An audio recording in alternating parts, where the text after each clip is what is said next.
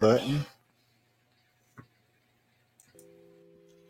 Looking for something new in dark fantasy, humor, space exploration, time travel, alternative history? They're in the L. Ron Hubbard Presents Writers of the Future anthology.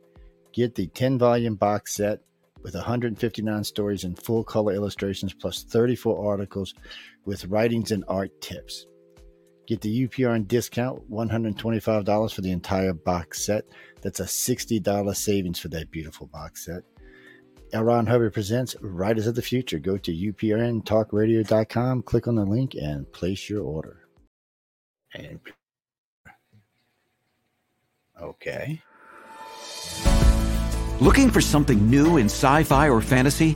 Check out what Brandon Sanderson, Orson Scott Card, Nnedi Okorafor, and others chose as the best news stories of the year in the L. Ron Hubbard Presents Writers of the Future anthology from 24 award winning authors and illustrators, plus art and writing tips and bonus stories. L. Ron Hubbard Presents Writers of the Future. Buy your copy at galaxypress.com, Amazon, or wherever books are sold.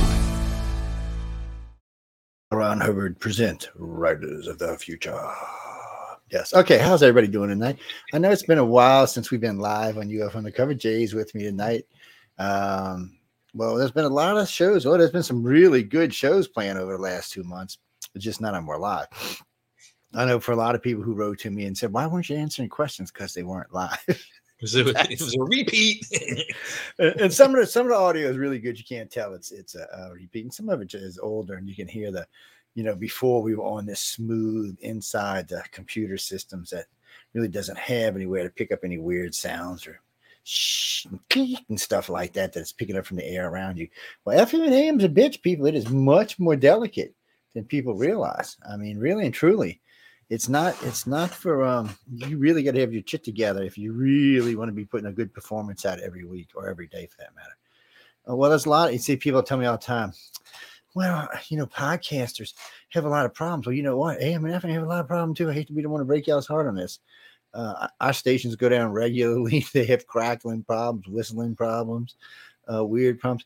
Not so much for the fm um music is this for more for the talk than the music because Yeah. music for some reason you just don't really notice it even though you know what's going on uh, for some reason you don't notice on the talk you really do because it's right usually writing something you want to hear you're like what? wait what what what oh Yeah. come on if, if you have bad weather, you get bad reception. yeah You know, no Radio is hard. marcus um anybody out there y'all should pop in we're trying to get y'all to get into one of the you the youtube chat rooms um ufo paranormal radio or um uh, what's the other one? Gods, extraterrestrials, and crazy people. No, that's not the actual name. that describes all of us. but- Oh man, it's, it's something like that. Uh, I know it's sad. I don't know my own names and my own stations. Uh, welcome, w- welcome everybody. I hope everybody's going to join tonight. So we're gonna we're gonna cross a lot of topics tonight. Um, being that we're back, of course, we're going to address the con- the Congress shit. Oh, I mean the Congress stuff. Beep beep. Uh, you can tell I've been on that lately. Jay Jay's bad on Friday nights. He he brings out the badness. On, oh, and God and Jack. Oh man, you see, y'all missing out. Friday night right now we got the triple J's, and it's trouble on Friday night. Uh, Oh, they're yeah. bad. They're they're a bad influence on me, people. Oh yes, I'm all peace, love, and light and stuff. And It's they're because like, we're, we're bachelors. that's right. it's uh, we're talking about news on the flip side on Friday night. Actually, when Jay's on, he's usually doing four hours. Not always, but usually because he's on uh, Church of Mavis with Uncle Pritchard. Yes, you know Uncle Pritchard, Yep. uh, the Pritchard mine. Two But anyway, we got a lot of stuff we wanna talk about. Four hours with Joe. So we're going to start out with before I put this first article up. We're going to start out with one of my favorite people, Elon effing Musk. Yes, effing. Oh yeah, your Musk. Okay. boyfriend. Yeah. So Elon, yes, I do have a personal man crush. on- If he was a female, I'd be all, I'd, I'd be like, baby, I'm sorry, but I'm moving to where the hell is the bitch lives at? And uh, it's uh, oh, I was no, well, he's he's because there's a certain thing about Elon that, that a lot of y'all aren't catching. One, he's just he's brilliant, but it's it's not that he's so much that he's brilliant. He's he's really good at figuring out problems, and if he can't figure it out, he's really good at finding people who can figure You it out. Now, can, yeah. so most got people don't the right people realize this, but on almost all of SpaceX stuff, not so much Tesla, but on all of SpaceX and a couple of his other projects, he's got his hands on them. He's he's in the middle of the science with the scientists. Uh, Tesla's not as much because Tesla was kind of an established deal when it started. and it's just a matter of rolling on. But And he was kind So- of a side partner there anyway. He didn't he didn't start Tesla. no, he didn't bought start it. Tesla. He bought he Yeah, bought it. he He bought it, somehow he ended up with control of Tesla because again he's smart. Um, Yes. and now now And rich. sometimes sometimes his smartness don't show like it should, like the way he bought Twitter. He did this for us, by the way. He he wasted 40, 40 billion dollars. Yeah, 40 billion. He wasted it so that you and I and other people could know what the government was actually What doing. kind of because- crap was yeah, coming because across Facebook Twitter. and them wouldn't fess up. So he bought it and released it. Yeah. Of course, it hurt his company. It hurt his other company too, but he took the he didn't Yeah. even bitch. hurt his wallet too. I mean, forty Yeah. billion. Uh, Well, I mean, think about it. Well, it was 10 more than 40 but- because Tesla dropped a hundred billion. So Yeah. he went from first all the way to like sixth. seventh Oh, or man, eighth. Yeah. It was it was bad. He's back at first now. Him and well, the uh, other guy is not from America. The three people battling for first right now. are- One of them, two are from America. It's Jeff Bezos and Elon Musk and um, uh, Carlos. Arab dude, he? Um, no, I don't think he's Arab. Uh, um, Arab or Audi. no, actually, Arabs don't seem to make the list all that much. It's it's like um, believe it or not, South American people or maybe Central American or maybe even North American.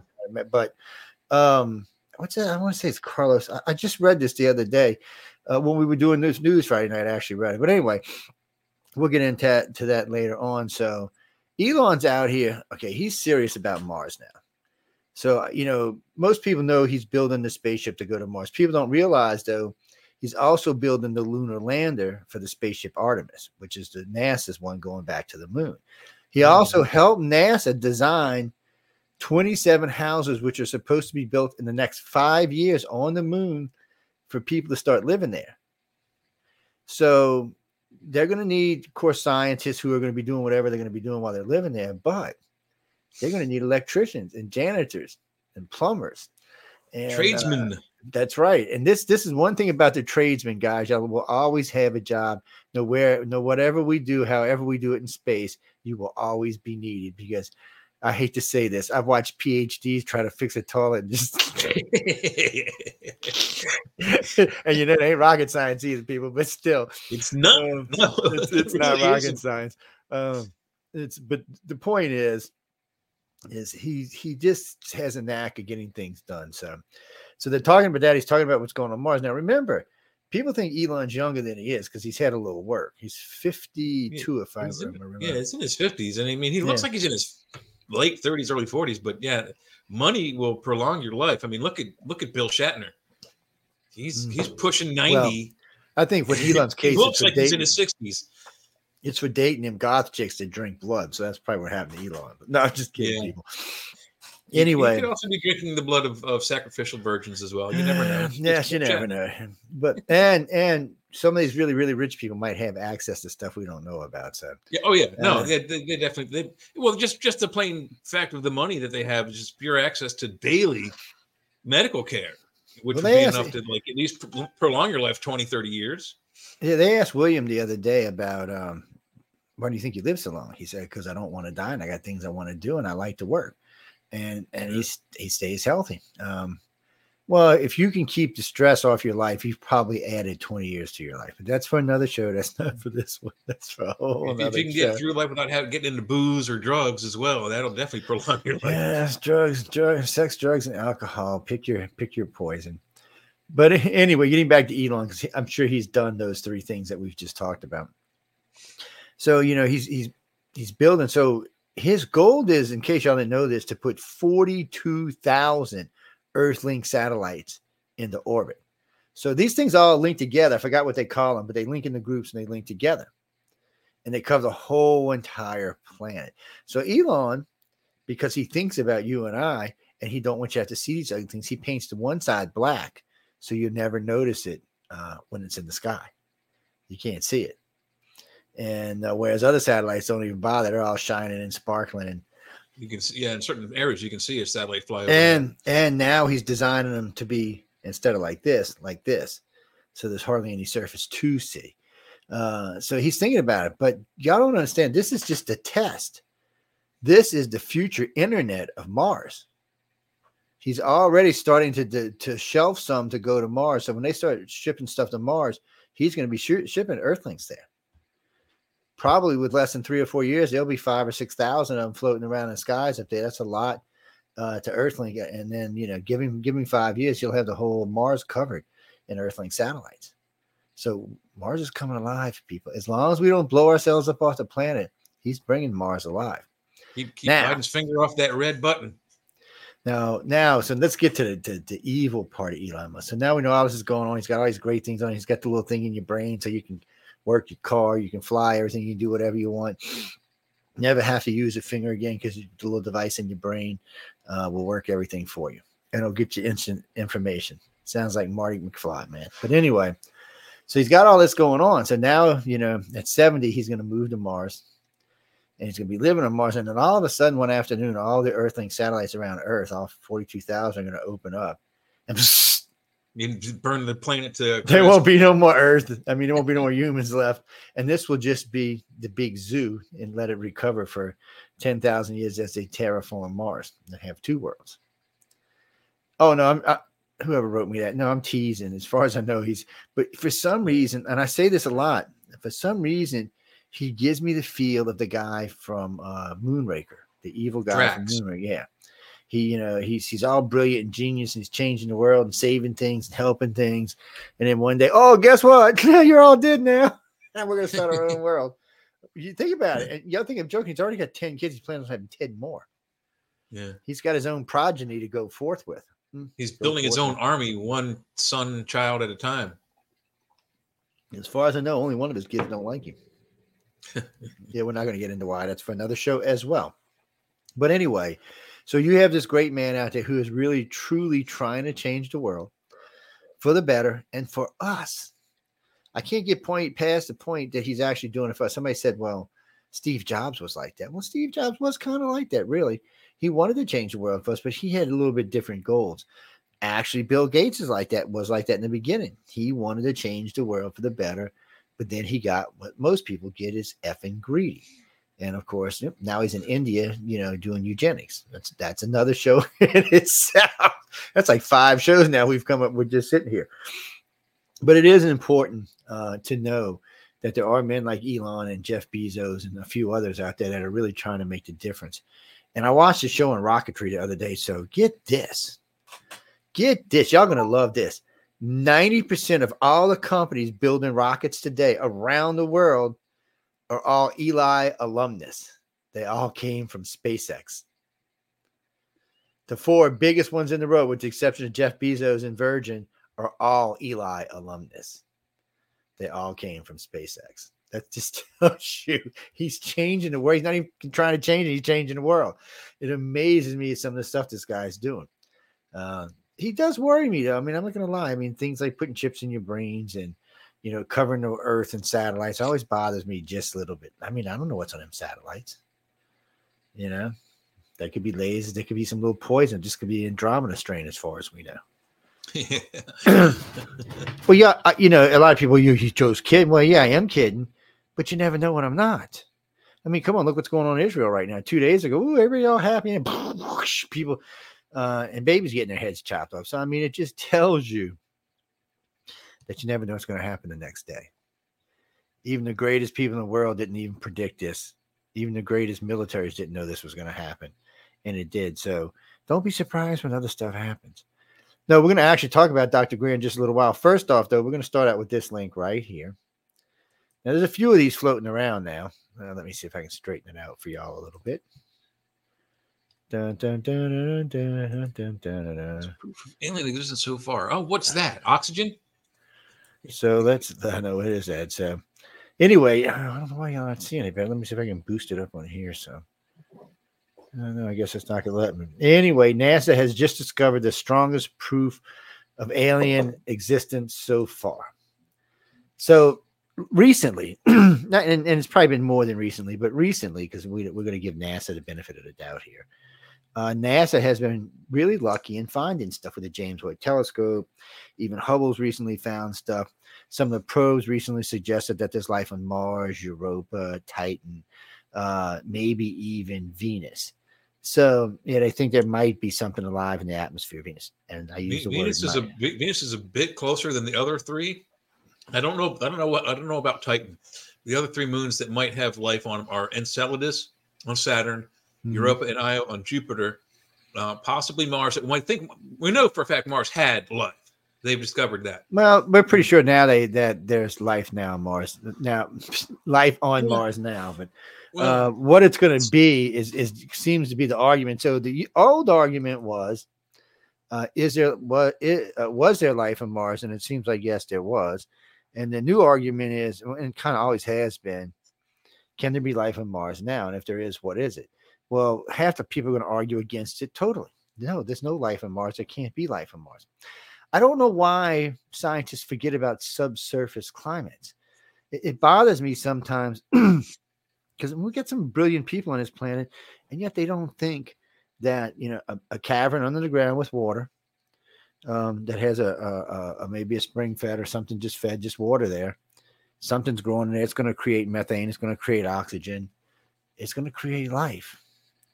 Now, what it's going to be and how long, what you know, it could be anything. It could be a plant, it could be a mouse, it could be any damn thing because we don't know what it's going to be. Because remember, when you actually see anything that evolved on Mars, it's not going to look like something that evolved here.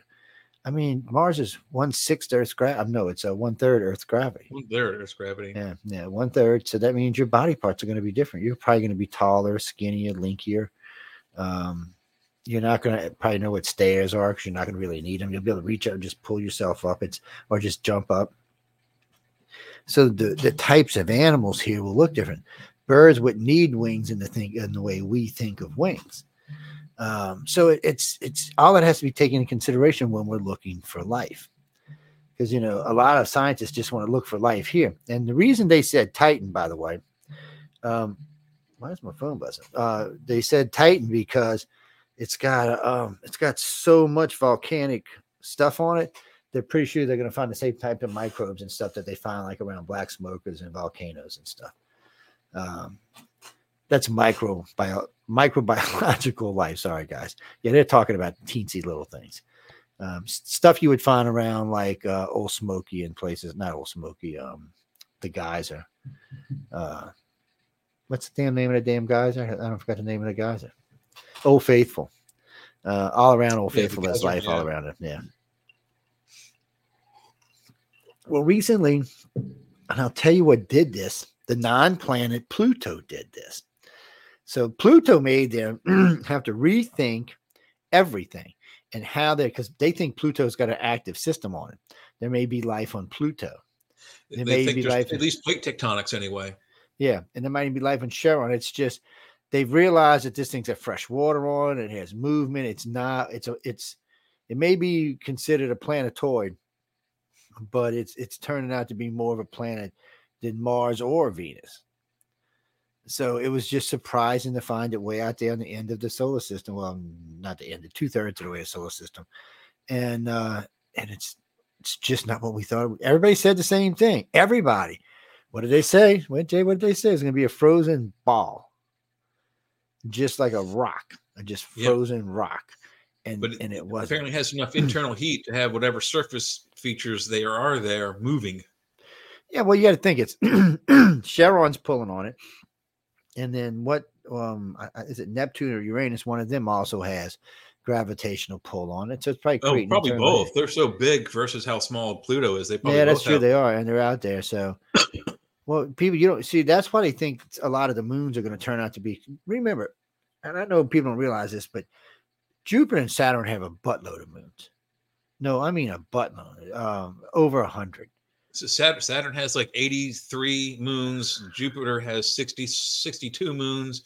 I think uh, Neptune has 17 or 20, and Uranus, I'm not sure, but they're up in the teens, 20s, 30s, something like that. It's it's just the the amount of moons is, is outrageous. So the odds of finding life on these moons go way way up, and we've only really ever looked at five or six of them that we considered uh, good. Now there may even be a few more that we made, and then there's the Oort cloud. We don't know what we're going to find in the Oort cloud. Uh, a bunch of orts. yeah, well, everything out there should be just big frozen balls floating around in space, but all of a sudden, yeah, so is Pluto. So we have to think that we could be wrong. Now, the Oort cloud's way out there on the edge of the solar system. Yeah, Uh, that is that's considered the very boundary in the beginning of and or end of our solar system, depending on which way you're heading into. it yes, or out of it. Harry, that is where Planet X lives. Yeah, uh, look, I'm all for it. I'm look, prove it to me, I'll be good to go. they they know it's out there. They know there's something big out there tugging on Pluto, Uranus, Neptune, Saturn. They know it's out there. They just don't know where. It's in a, it's in a Lagrange point where it can't be seen.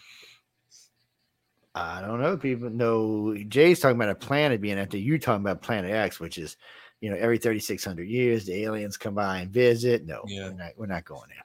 Nibiru, I don't know about that, but yeah, there is well, there is a large spatial body in the between the Oort cloud and Pluto that's dragging on Pluto and Neptune and other small bodies out there. We don't know what it is. It's probably a planet, but it's in such a Lagrange point that you can't see it with any of our scopes or devices yet. If they ever get an idea where it is, they'll send a probe out to look for it, but they don't really have any idea where it is right now. Well, there's nothing against it. There's no sunlight or any reflections to find it by. Um, we just know by the gravity that something's out there. And it could be a big field of, of, of asteroids clustered up together. That is true. It could be but more than likely it's, it's a decent sized planet. Um, we're gonna find out one of these days. Yeah, whatever yeah. it is, it has its own gravity well. Yeah, what? Yeah, it, we'll find out. No, but you're talking about Nibiru. Nibiru, first off, it's, real quick, real quick, real real quick. So Nibiru, which you know was supposed to come by every 3,600 years. First off, it's five times the size of Earth. If it even got close to us, it would crush us we would be like that asteroid belt in in in between Mars and Jupiter, which is probably is planet 10 or planet Nibiru. It probably was it, it, it probably coming through. Planet. Yeah, it probably got caught one time coming through by Mars and got I mean by Jupiter and got crushed. Uh, I, I, wouldn't even rule out. But the real problem for y'all, all your arguments is, is I don't want to I don't want to be the one to break your heart, but the Aztecs, the Mayans, the Incans, even the Toltecs were great astronomers. And you know what? So were the Chinese and the Egyptians and they chart no planet in the sky in the last 5,000 years that, that comes to Nibiru. Now, the Sumerians talk about this earthly body about the size of the moon that came close to Earth and, and parked and was causing wreaking all kind of havocs on the oceans and the tides why the aliens built their colony here, their two great dome cities, and then left. Yeah, well, I don't know if that's true either. I wasn't here. yeah, uh, you know, I mean, I'd like to be able to say, oh, yeah.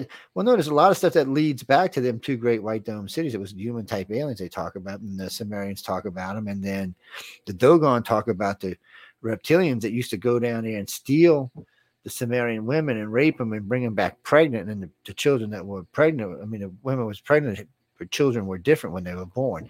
We all thought they looked different, but when you worked it out, it was that they acted differently. They became self aware the yeah. first race of humans was not not self-aware in the way in the way we are. They didn't challenge their master. They didn't say why. Uh, they they really did things like procreate, eat crap, pretty much like a cow for the most part. Um, well, I mean, according to some of the legends, though, the Sumerians, the Sumerian legends, uh, the the Anunnaki at first, they, you know, there were several experiments, like three or four or five different. Oh yeah, the seven creations of man is what they call. It. In the first couple attempts, they didn't, they weren't the the the slave labor force was not uh, permitted to uh, procreate on their own. They were they were basically uh, uh, neuter. They didn't have they, they, yeah they were male and female, but they didn't they weren't they didn't have the gene uh, pool to make make children. And then they realized that the tasks were so hard for these laborers, even though they were designed on this planet, uh, that they were losing workers faster than they could replace them. So then they went and they created what is us called the, in the uh, Sumerian word Adamu, meaning the first ones, the first ones who could breed on their own, uh, so that they the the Anunnaki weren't constantly repairing and replacing the, their clones and other things that were just not.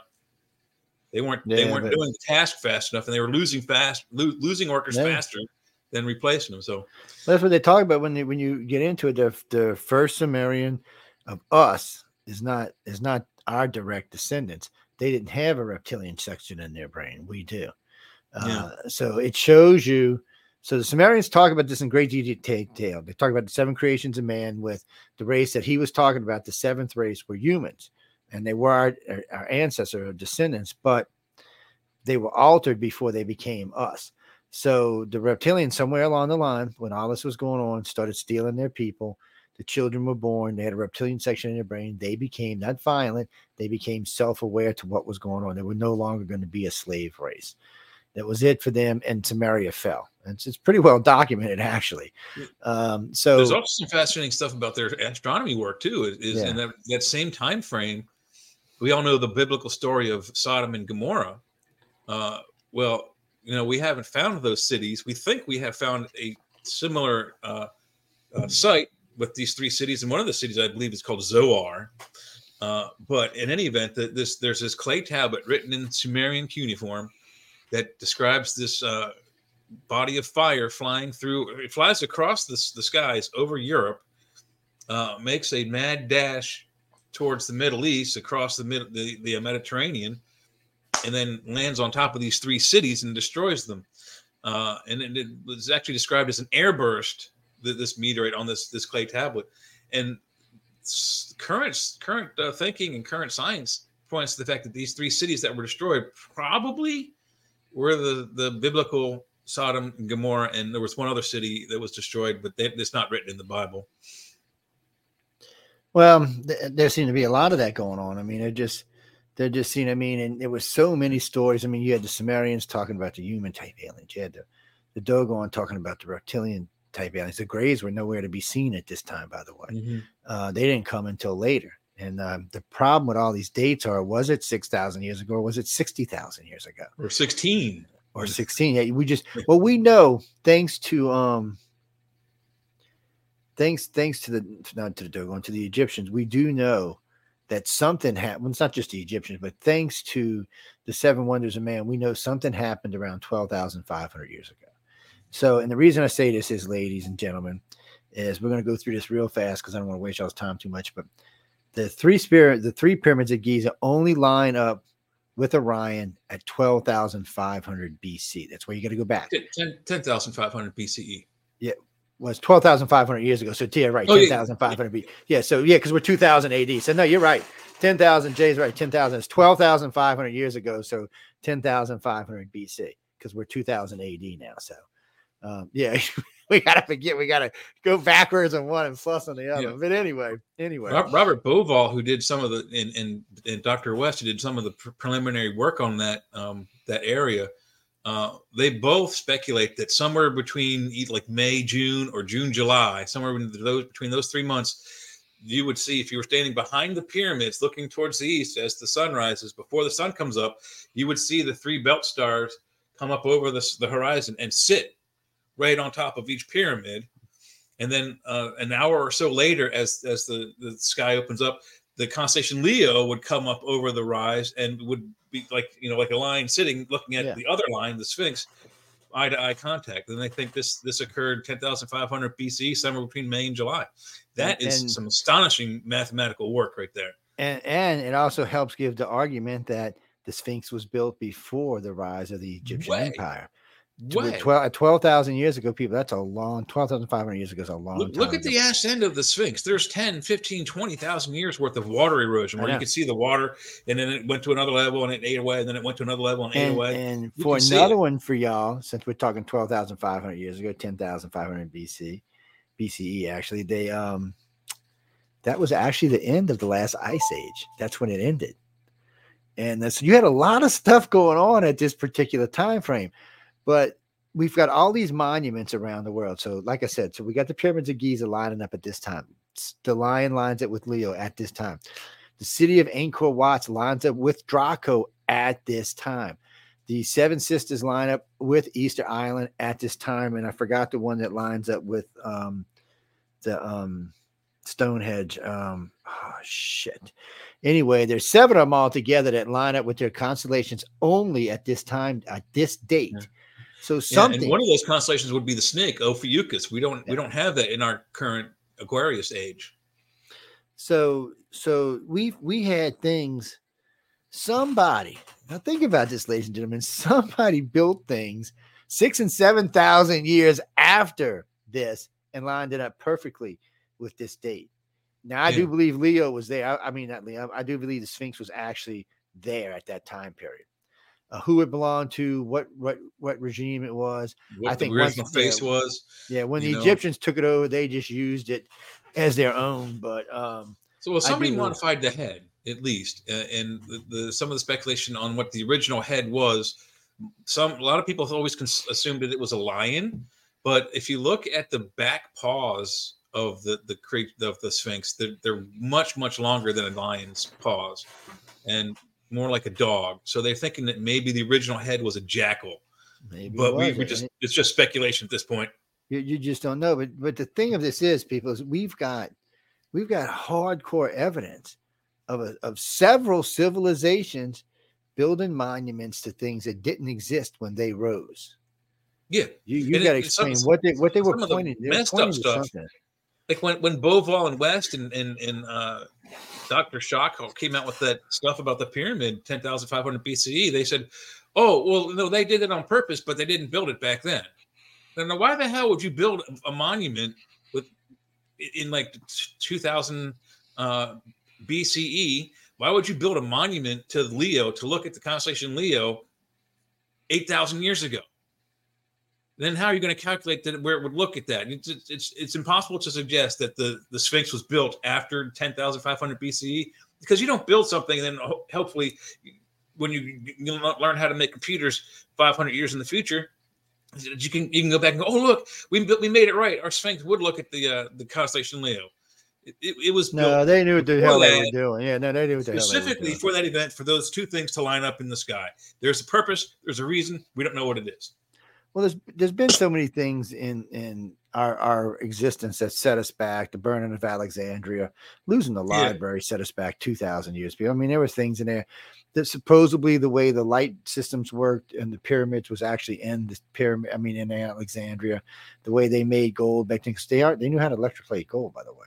The way yeah. the way Roman concrete was made, which they Where they think built the concrete yeah, they Greek think they know what how it was made now. They just don't know the r- ratios, but they do actually know what was actually in it now. So yeah, something they found it- recently, The Um, concrete is used in the uh, aqueducts, is what we call still today there Portland. years. Yeah, It's very similar to Portland, but they don't know the exact formula. yeah. We we have no concrete today that lasts two thousand years, but yet there's a still. Matter of fact, not only is it over two thousand years old, it's still being used in some 70, places. 70 some percent, 70 some percent of the the viaducts that the water aqueducts in Italy are still currently bringing fresh, potable water to modern 21st century homes and cities. You got That's you no got bull. you got to love it. You got to love the Romans, man. Yeah. Um, So some of the roads are still, or the Appian Way is still. I mean, it's it's a historical road. I don't think you can drive cars on it, but you can, you know, take historical walks Yeah. and tours up and down it. That, that Uh, thing was when was that built? Four A.D. Yeah, see, that's what we're talking about, Christopher. So, for some reason, our ancestors built monuments to this particular date. So, what was it? So, we do know the ice age was ending at that time. Uh, there was still a lot of Yeah. ice, and and and the oceans were lower uh, by about a foot. I think they said maybe two, um, which makes a difference in, in certain places like uh, I think like Road. three feet for the most part. But you got to you got to realize that there's so there was so much ice that the, the ice age began ending in twelve thousand five hundred, but it took another two thousand years for all that ice to melt Oh, and yeah, recede back to the pole. So it was it's not like turning a light on and off. It wasn't cold and then hot. It was No, it was. It, it had probably it had probably been on its way for ten thousand years on its just a Yeah. little bit at a time. Well, people. So if, they're currently right, and we're going into a global warming, that's going to trigger an ice age. Global warming always triggers an ice age. Uh, it's just one of those things. They don't know why, but they they know for the last two two ice ages, global warming preceded. And remember, there was no humans on the planet for the last two ice ages, but yet there was global warming. Just Yeah. thought you should know that. Um, we didn't create it. We're not the cause of it. We not we don't we're not making it any worse than it already is. Cows aren't contributing any worse to it than everyone thinks they are. And number five, the thing is, it's a natural byproduct of our our planet's atmosphere. And if we as humans go tampering with that and try to stop it or make it better, we could wind up killing ourselves. So I'm all against Well, you climate know what? control. I don't, don't, don't want don't even want to go after it. Yeah, and here's one of those cautionary tales for you. I think it was about 75 years ago. The the emperor of China ordered all the uh all the not uh, not sparrow. Yeah, I think they were sparrows. All all of them, uh, all of them, uh, ordered them all killed because they were eating grain. So he had them all killed. Well, come to find out, the next year they had been eating locusts and other bugs that kept them from rotting the crops. So, so because of this this thing of killing all of these these birds over um it ended up killing over 75 million chinese from starvation cautionary tale people you maybe shouldn't screw with mother nature she might know a little bit more about what's going on than we do um it was, it was mockingbirds that's what it was it wasn't sparrows um took me a minute to remember what it was but Well, you can Still, look the story up for yourself, people. You don't have to take my word for it. There's nothing we're going to talk about in the show that you can't go verify somewhere. Um, Yeah. it's it's. But you know, right now we're going to show you. Well, I want to get into the Greer things. We're going to play Greer in a minute, but first we're going to go through these right quick. So let's pop this up. This was just released uh, by Uncle Sam. Uh, these are 30 of them, the ones he released. So you know, there, there you go. UFO sighting reported uh, skyrocket over 300, 360 since 2021, 360. Uh, so this is just was all just declassified. There's another set besides this, but I don't have time to get to it. So there you go. This one looks like one of the ones I have on my um. You know, let's It looks like the one on the Huh? picture behind this. I might. I know. I was thinking I might make a banner out of this. Um, let's see what else they got. Oh, look, there you go. Little sports. Oh, model. there's there's Bob Lazar sports model. yeah. Yeah, U.S. National Intelligence Office. If I don't know, that's just the ones I was looking for. I'm gonna have This to might- build. I'm gonna have to build that one for you. I have, I have that model upstairs unbuilt. I know, that's, those are cool. So this must not be the one I was looking for because these were released photos. This is just looks like Yeah. These too. are that's digital. Come on. Yeah, these are these are rendering, so there's no doubt about what these are. Out there hanging out. I don't know who that is. Hey, that's no, that ain't the guy I thought it was. I thought that was the guy from the Expanse for a minute. That's like one of those televangelists. And the, the guy that says, I, "I'm that guy." Hey, look, Yeah, there's the play button on someone's VCR. I know. Oh, there we go. Some some TikTok. Here we go. video, There's some stuff from ATIP. TikTok video. I'm sorry. Uh, Yeah, uh, boring people, more boring people. She's boring just because she's on the list. This this, this guy looks. Oh, I'm not gonna say what he looks like. Uh, uh, he looks like he's having a stroke, man. or yeah, or he's constipated maybe. All right, well, this ain't the one we were looking for, so we have to go find the other. There's one, the sports uh, model again. Yay! Oh wait, wait, here we go. This might be them. So, anyway, there's supposed to be several of them in here that were just released, uh, unless I got the wrong list, which I might have. But let's see. this is the one. When was this taken? I remember this this picture. Um, 50s, who was it that took this? The guy is pretty famous. I mean, he's pretty famous now for taking the picture, but let's see. There you go on that one. It- this might be that one series of three. Now, now these pictures, these I'm releasing right here. These are actual classified pictures that the government had. That's what these are. So these are supposed to be legit, real. You know, it's hard to judge distance uh, or size from here. I mean, you do, you can see down here, and you can see this waterway and these trees, but you really don't know, you know, how how big this waterway is. You can see the road right here, so you should get some because you know you figure the road's going to be at least ten foot wide, and uh, but still, it's going to be hard to get any real. You'd have to put it on a computer. Mm-hmm.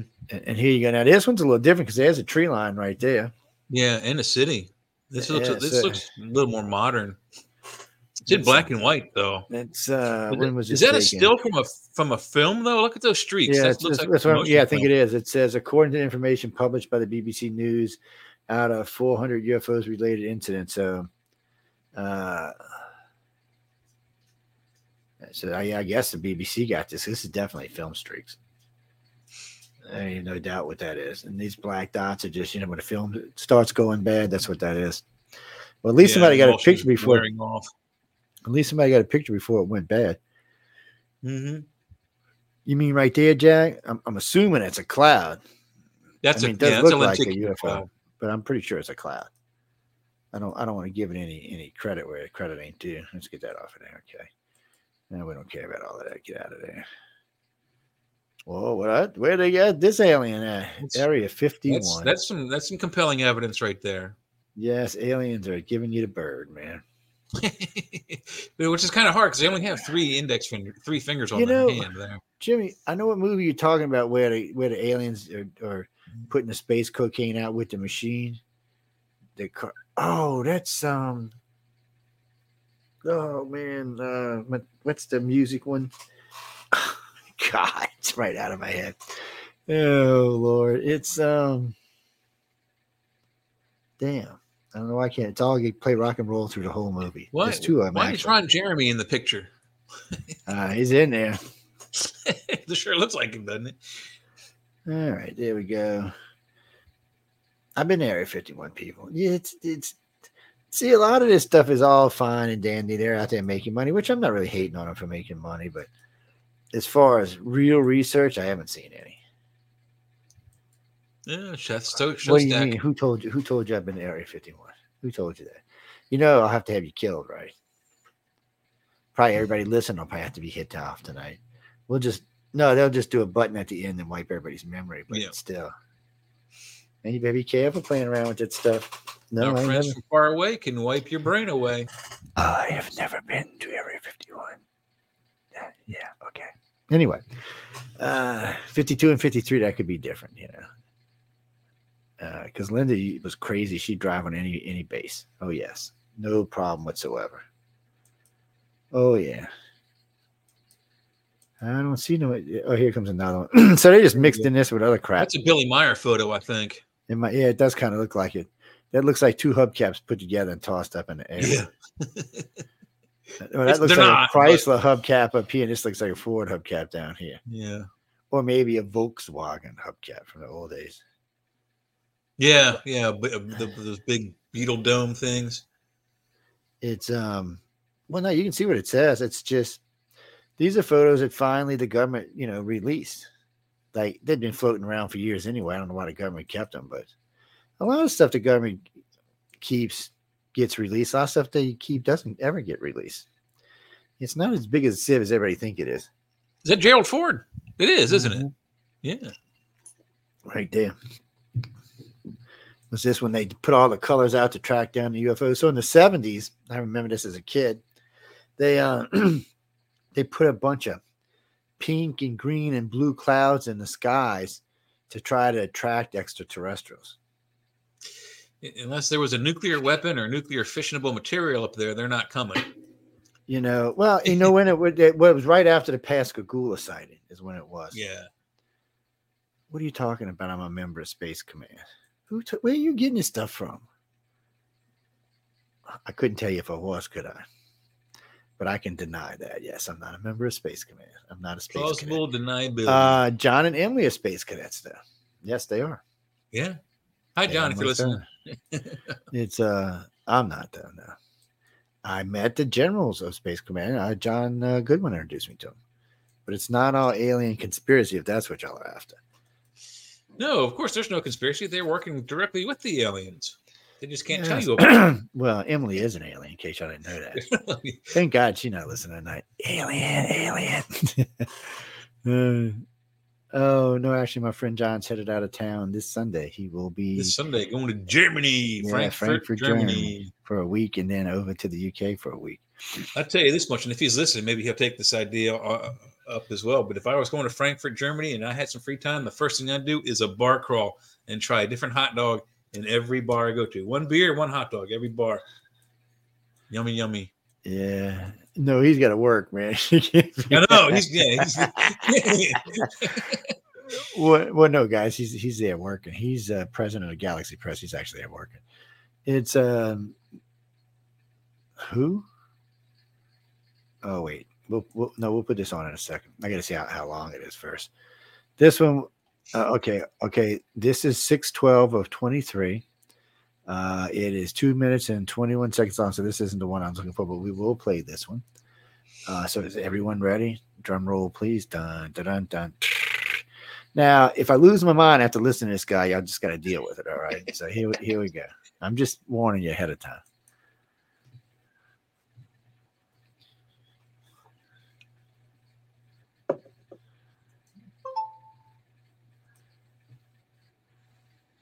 Wrong button. Yeah, nothing's happening.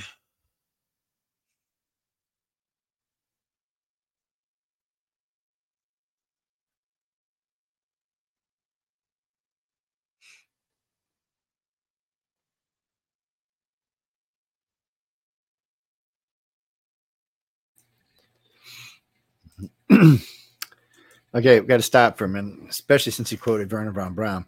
One, Vernon also said it's quite possible that they could Well, be Joe, hostile. I didn't hear anything. Nothing came over on the on the program on the. Uh, oh, program nothing? side oh well, let's go see what's going on here. So, let's see. We Yeah. should have been you- you- progressing. You, need to share it onto the screen first, I think. Oh, it should be up on the screen. What's going on? Let's remove it.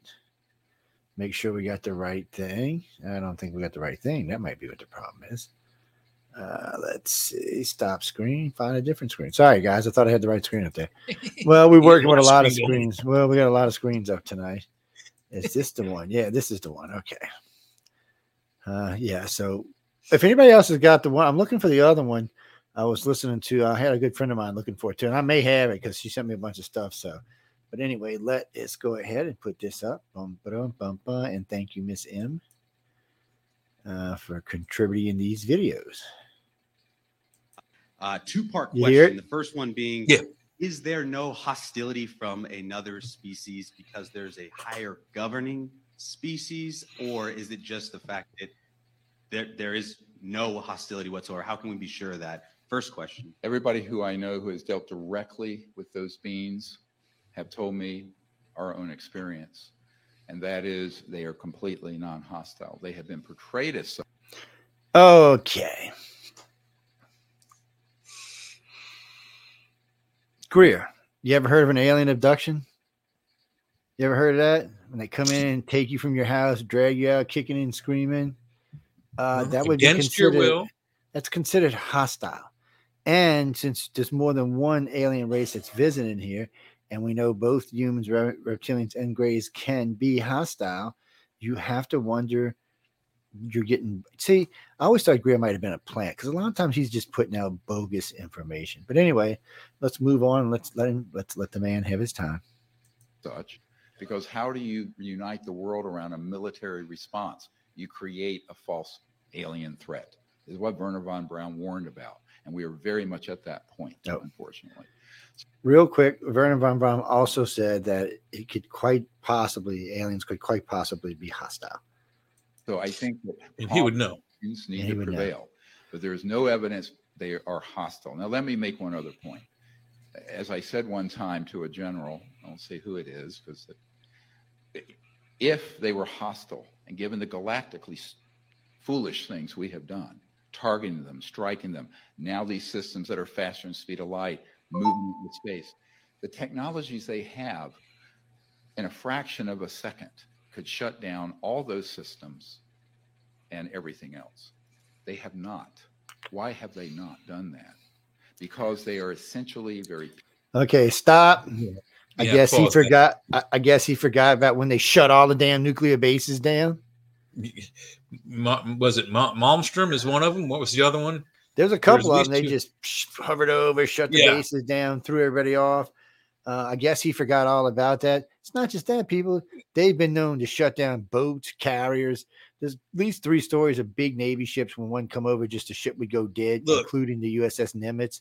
I mean, They, guys, they I shot mean, they shot down planes. They shot down an F eighty nine Saber jet over the middle of the United States, killing the pilot uh, in like the fifties or early sixties. There, there's the battle of um, the last battle of World War II, uh, Operation High Jump, with uh, Admiral Byrd and his flotilla of Navy ships who were attacked by unknown flying objects Yeah. that oh, cut their ships in half and burned. and let's not forget the sky. Battle of uh, Los Angeles. There's the Battle of Los Angeles where we, we blew. We, we think we blew up a, a UFO, but we So- can never find it. So again, but there was there was actually a battle going on. Lots of people saw it. There was lots of people saw the UFO, and Was lots it of people saw the 1945, the Battle of Los Angeles? Yeah, I it- think. it- they thought at first they thought it was some kind of Japanese thing, and then they realized it wasn't, and they went after it. And let me tell you what, there was lots of witnesses to this. So, yeah. um, Greer, obviously you're wrong again. See, this makes me feel well, like he's a plant. and and his his other statement about them not being hostile. Look, you don't hide yourself from someone because you're hostile or not hostile. You you hide yourself from someone because you have some ulterior motive, some something that you want to accomplish. When we go out and hunt, we we got two kinds of hunters in this world. You got the ambush hunters and you got the stalking hunters. Ambush hunters set up a blind in a tree on the ground. And they sit in there and they eat bologna sandwiches until something comes by and they shoot it. Ambush hunter. Stalking hunters will actually go out and find an animal, find a track, and try to track the animal down, walk up to it, and then shoot it. So they, but they they can they constantly conceal themselves from the environment for that specific reason. So what if they have good intentions? Wh- why are they hiding themselves? Uh, just that. Ask yourself that. That's the really important question. But see, I think for a lot of this, this is about trying to make itself right. He has specific theories, like later on in one of them, you'll hear him talking about his uh, theory that they all come over. So wait, so before we put this forward, so he believes that uh, that the aliens come from another dimension, and every so often when they cross the dimension, their ship screws up and breaks it up. And then he also believes that we've had the ability to shoot them down Uh, we've shot down like 70 of them. We've had picked up like 80 in the crash. That's like 150 UFOs. You don't think the people who own these UFOs might not come looking for them? Or might not have been just a little tad bit upset you've been shooting at their UFOs? I don't care what kind of technology we got. They're still far more advanced than we are. Uh, I, I don't even know why we'd take that chance. And that smells like more. Yeah. You know what? But anyway, let's We- Let him go. we- hang on a second. We got a question over here. Uh, U.S. Army vet wants to know if there's any truth to the supposed MiGs in Cuba that were shot down in the 70s by UFOs. I don't know specifically about that, but there is one over Kazakhstan, which at- at one point was a part of Russia. And uh, one of their um, MiG 21s, I believe, MiG 19 and MiG 21 was shot out of the sky by a UFO at the same time that the MiG shot a missile at that UFO, and both came down. Um, and that's kind of the, one of the things that they consider as uh, Russia's Roswell. Uh, but in Cuba, I'm not. I'm not positive on that. I don't. Know I did hear that. something about Cuba, but I, I don't. It's been so long now. I hate to, I hate to quote There- on it. there's a there's a lot of stories out there we don't all know, but it, it's possible. And there's more and more coming forward every day, so which is kind of nice. But anyway, let's see. Put him going. Get it? peaceful, highly organized, socially evolved, psychologically and emotionally evolved civilizations. Then why are they hiding? One other point common sense. If you possess those sort of weapons and you're still of the consciousness, Uh, pause that for a second. You're going to Yeah. How, how how can he prove to me and you that these aliens have common sense? Half of the population of the planet doesn't have common sense. So how can we asso- associate that with an alien creature? I mean, obviously they ain't common common sense if they keep flying through a hole and hitting the ground and dying.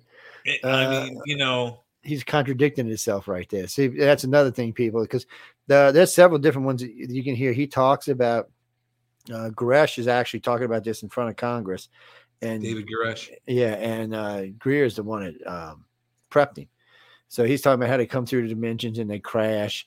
And uh, Greer talks about that because Greer's theory is they all come from a different dimension. What, what kind of doctor space. is Doctor Greer anyway? Just a medical doctor. As far as I know, he, he left. He was a medical doctor at New York General. Uh, Yeah. You'd have to find out why he left. Uh, uh, He people say it was medical practice. I don't think he has a license to practice medicine. But just because you have a doctor in front of your name does not mean you know particle science or physics. Uh, so I'm, I'm not real certain that he's. No, he's got he's got a big ass ego. I'll tell you that. I've met him. Yeah. He's got a pretty big ego. And uh, uh, speaking from the source, I got a pretty big ego too, but I, I, mine's more controlled than his is. Yeah. It's uh, well, I mean, guys, I mean, he's he's he's making a lot of assumptions here, based on what something someone maybe something told him. We do everything by research, so it's a little different for us. Uh, it's like the blood type study and all the different studies we run. They're all research based. They're not. They're not oh, we hearsay or this said or that said. They're all comparison studies.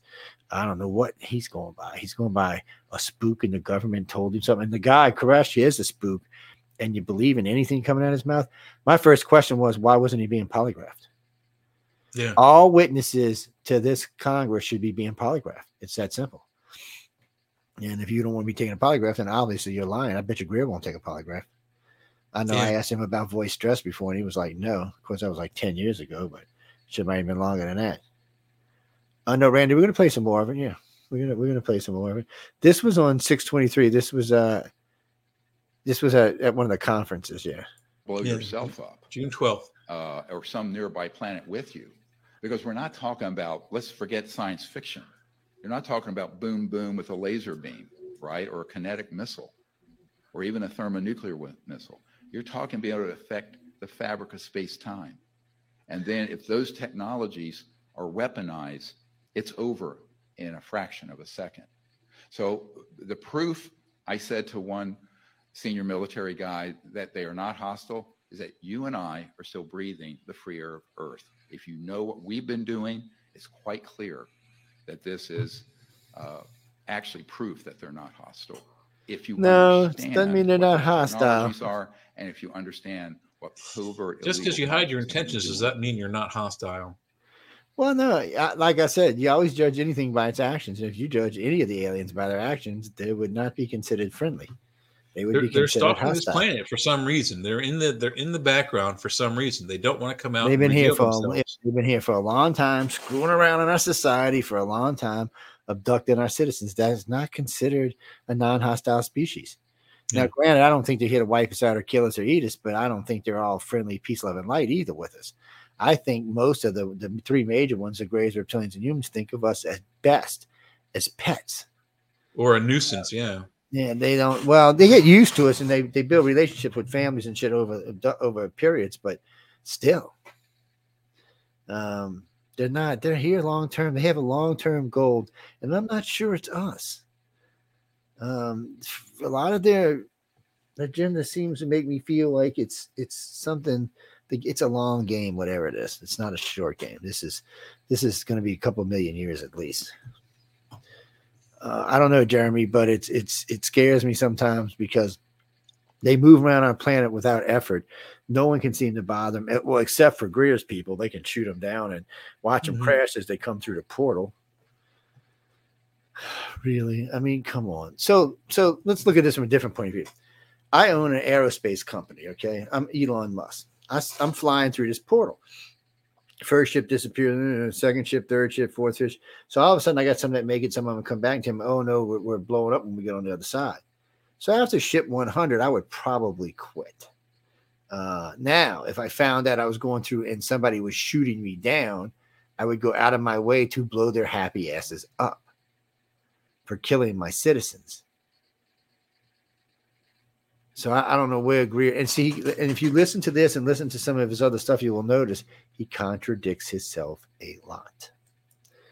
Um, well, because you know he's trying to prove two points that are well, they're opposite to each other. Uh, I don't, I don't. It's you know what? I'll look and see. Uh, what do you mean? On his account? Let me go see. I'm on his account. Let's see what they got. Uh, it's just oh now somebody sent me one the other day where he said he's untouchable now and his his guys and allies will keep him safe no matter what. I mean, it's it sounds like he's kind of going over the edge, man. Uh, it was kind of making me a little nervous when I listened to it. I was like, "Damn, boy, you you really believe in your own stuff." Well, when you start to believe your own press, and what I mean by that, people always get confused when I say your own press. Your own press is what you believe your press is. Not what people are saying about you, but what you personally believe your press is, because it's usually not correct. so when you start believing that, that's when you tend to have the problems. Yes. Wait, what? I don't know. Let's see. We'll let me see. Let me. We'll just click one and see what happens. This faculty of being sentient, awake, is not See limited to our brain waves or our bodies, but in fact transcends the limits of space time. It's an unbounded field of awareness. I love and you, Greer, but that's not that's not what we're after. So let's go look around here. Uh, let's see. This is a massive undertaking, my friends, but I'm convinced we can do it. But we have to completely rethink how we live, how we act, and the whole business model of what we're doing. And if we do that, here's the world we're going to have. We will be remembered as the generation that pulled ourselves off the extinction line of the hoop. Oh man, he just knows everything, man. I'm impressed. Let's see what this is. no, we're getting ready. I'd like to thank all of you for coming from all over the United States. It turns out for this. Um, I'm Dr. Stephen Greer, and I'm the director of uh, the Disclosure Project and CSETI and SiriusDisclosure.com and the Orion Project. These projects I'll explain very briefly in a moment. Um, the purpose of this seminar today is really to go in depth and share things I have not shared publicly about how disclosure has happened, because it has happened and is happening, and what the process was led up to that. But I first want to thank you guys for coming here and having the interest because it's it's the public that has actually made disclosure happen from the beginning. Although it was requested by some folks at the CIA, which we'll get into, uh, it's the public that's really enabled it, including all the now 550 top secret military and corporate witnesses that have come forward. Now, I want to state that at this point, the number is your go-to fact or Wait. story? Yeah, stop for a minute. 550 corporate and government witnesses. Well, that tells you right there somebody's full of shit. Um, remember, see, stuff on UFOs and extraterrestrials is compartment, compartmentalized. I doubt 550 people even knew it existed. I doubt today 550 people know exist. exist. I'll, I'll, bet if you count up all the witnesses and and subsequent, you know, uh, generations but, of witnesses, family witnesses, uh, you probably have about 250, 300 different witnesses just for Roswell alone. But most of them are dead now. Yeah, but you got to figure out if they're telling. See, that's the other problem. When you talk about all this stuff, you can't just assume people are telling you the truth because there's a lot. You'd be surprised uh, how many people want to fake stuff and how many people just want to lie outright. You know, when we first got into this 40 years ago, I often wondered, you know, I said, well, people are not going to just say this, you know, because it makes them sound crazy. But the more we research it and the more, we, well, I finally learned how to do um, voice stress analysis. We started realizing how many people actually were not telling the truth. And, and, and in all fairness to some of these people, about one third of these people, um, it's not that they were lying, they had just taken this alien abduction and overlaid this over another event that happened in their lives. Um, you know, something just as horrible or even more horrible. They just decided to forget that event and lay the alien abduction. So the only thing you can do when that happens for any of us is simply just to refer them uh, to a psychologist. That's all you can do because nobody, we, are all just doing hypnosis, not psychology. So, and uh, you'd be surprised how many people that is. And then you'd be surprised about another one third just want to try to outlie a lie outright. I think half of those one third want to just see if they can beat you. But then you've got the one third that are all legit. And that's a lot of people. And in today's population, since uh, Alfred Webre loved to get us in trouble about this. So if you talk to all the alien abduction researchers on the planet, we all agree on one thing 10 to 15% of the population is being taken. No one ever put that into a hard number until Alfred Webre did it live on a radio show about 14 years ago. And as soon as he did it, it went viral. I mean, it went viral. The uh, Australian Science magazine did a whole freaking a whole cover article on me about this. Oh yes, this was insanity um, telling it, telling us why it couldn't happen, why aliens weren't real. It's a really good article. Actually, my rebuttal was better, but still, and they posted my rebuttal by the way. Um, but it was it was just insane. So today there's eight billion people on the planet. So ten percent of eight billion is what eight hundred million. So if you add another no, five, no, it's uh, eight hundred million. Eight, eight, it's, eight, it's eight billion. No, eight billion. Eight billion is eight. eight yeah. Well, yeah, eight, it's a hundred million to make a billion. Yeah, hundred billion to make a billion. So it would be eight hundred million, right? Not eight, not because yeah, it would be eight hundred million, not eight million. Eight million okay, would yeah. be uh, off a hundred million. it was confusing me, Jay. Don't be doing that. Uh, yes, but anyway, anyway, the real number comes out to be as 1.2 billion. It's out of the 8 billion people on the planet. Supposedly, 1.2 billion of these people have been taken or are being taken at any given time or chance. That's a big thing, man. So for me, I figure it doesn't even work like that way. I figure that they know pretty early on who's going to be being taken long period, who's not. So probably half of that number just gets washed out in the first, you know, by by the time you get through the, the pre-puberty stuff, post-puberty stuff, you either made it or you're not. And about half of the people right there are gone. So that's 600 million to the wayside. And then the other ones are just being done with whatever they happen to be being useful for, whatever programs they're in for whatever reasons. Because there's not like one agenda here, there is several agendas running. And there's three different races abducted on, on a daily basis. Um, and I mean, on a serious daily basis, and they're running different agendas, and each agenda is requiring a different type of abduction. So I don't know where it leads them, but I do know that at least two of the races have these big, huge monster ships parked out. One's supposed to be parked by the sun, the other two are supposed to be parked out past Jupiter, uh, but they're supposed to be bigger than our moon. Uh, so, and there's uh, multiple races that live there. Uh, actually, they say the, uh, there's a black-eyed people race there. I guess a lot of people would call them the black-eyed kids here. The black-eyed people here, they seem to live on on this ship. They seem to be about the same technolo- technologically advanced and the same sociologically advanced as we are. Uh, when you when you hear contactees talk about them, and every now and then they're allowed to come on an abduction just like humans are allowed to go on another world. It's but there's just so much of this information now. It's just just so much of it. It's it's hard to keep up with it all because when you research like Travis Walton, so you know Travis Walton sounded like a pretty cut and dry case, and then we found out, oh wait, there was a CIA guy on the mountain that night. Well, what the hell was he doing there? And why was he there? I mean, this is a mountain in the middle of nowhere.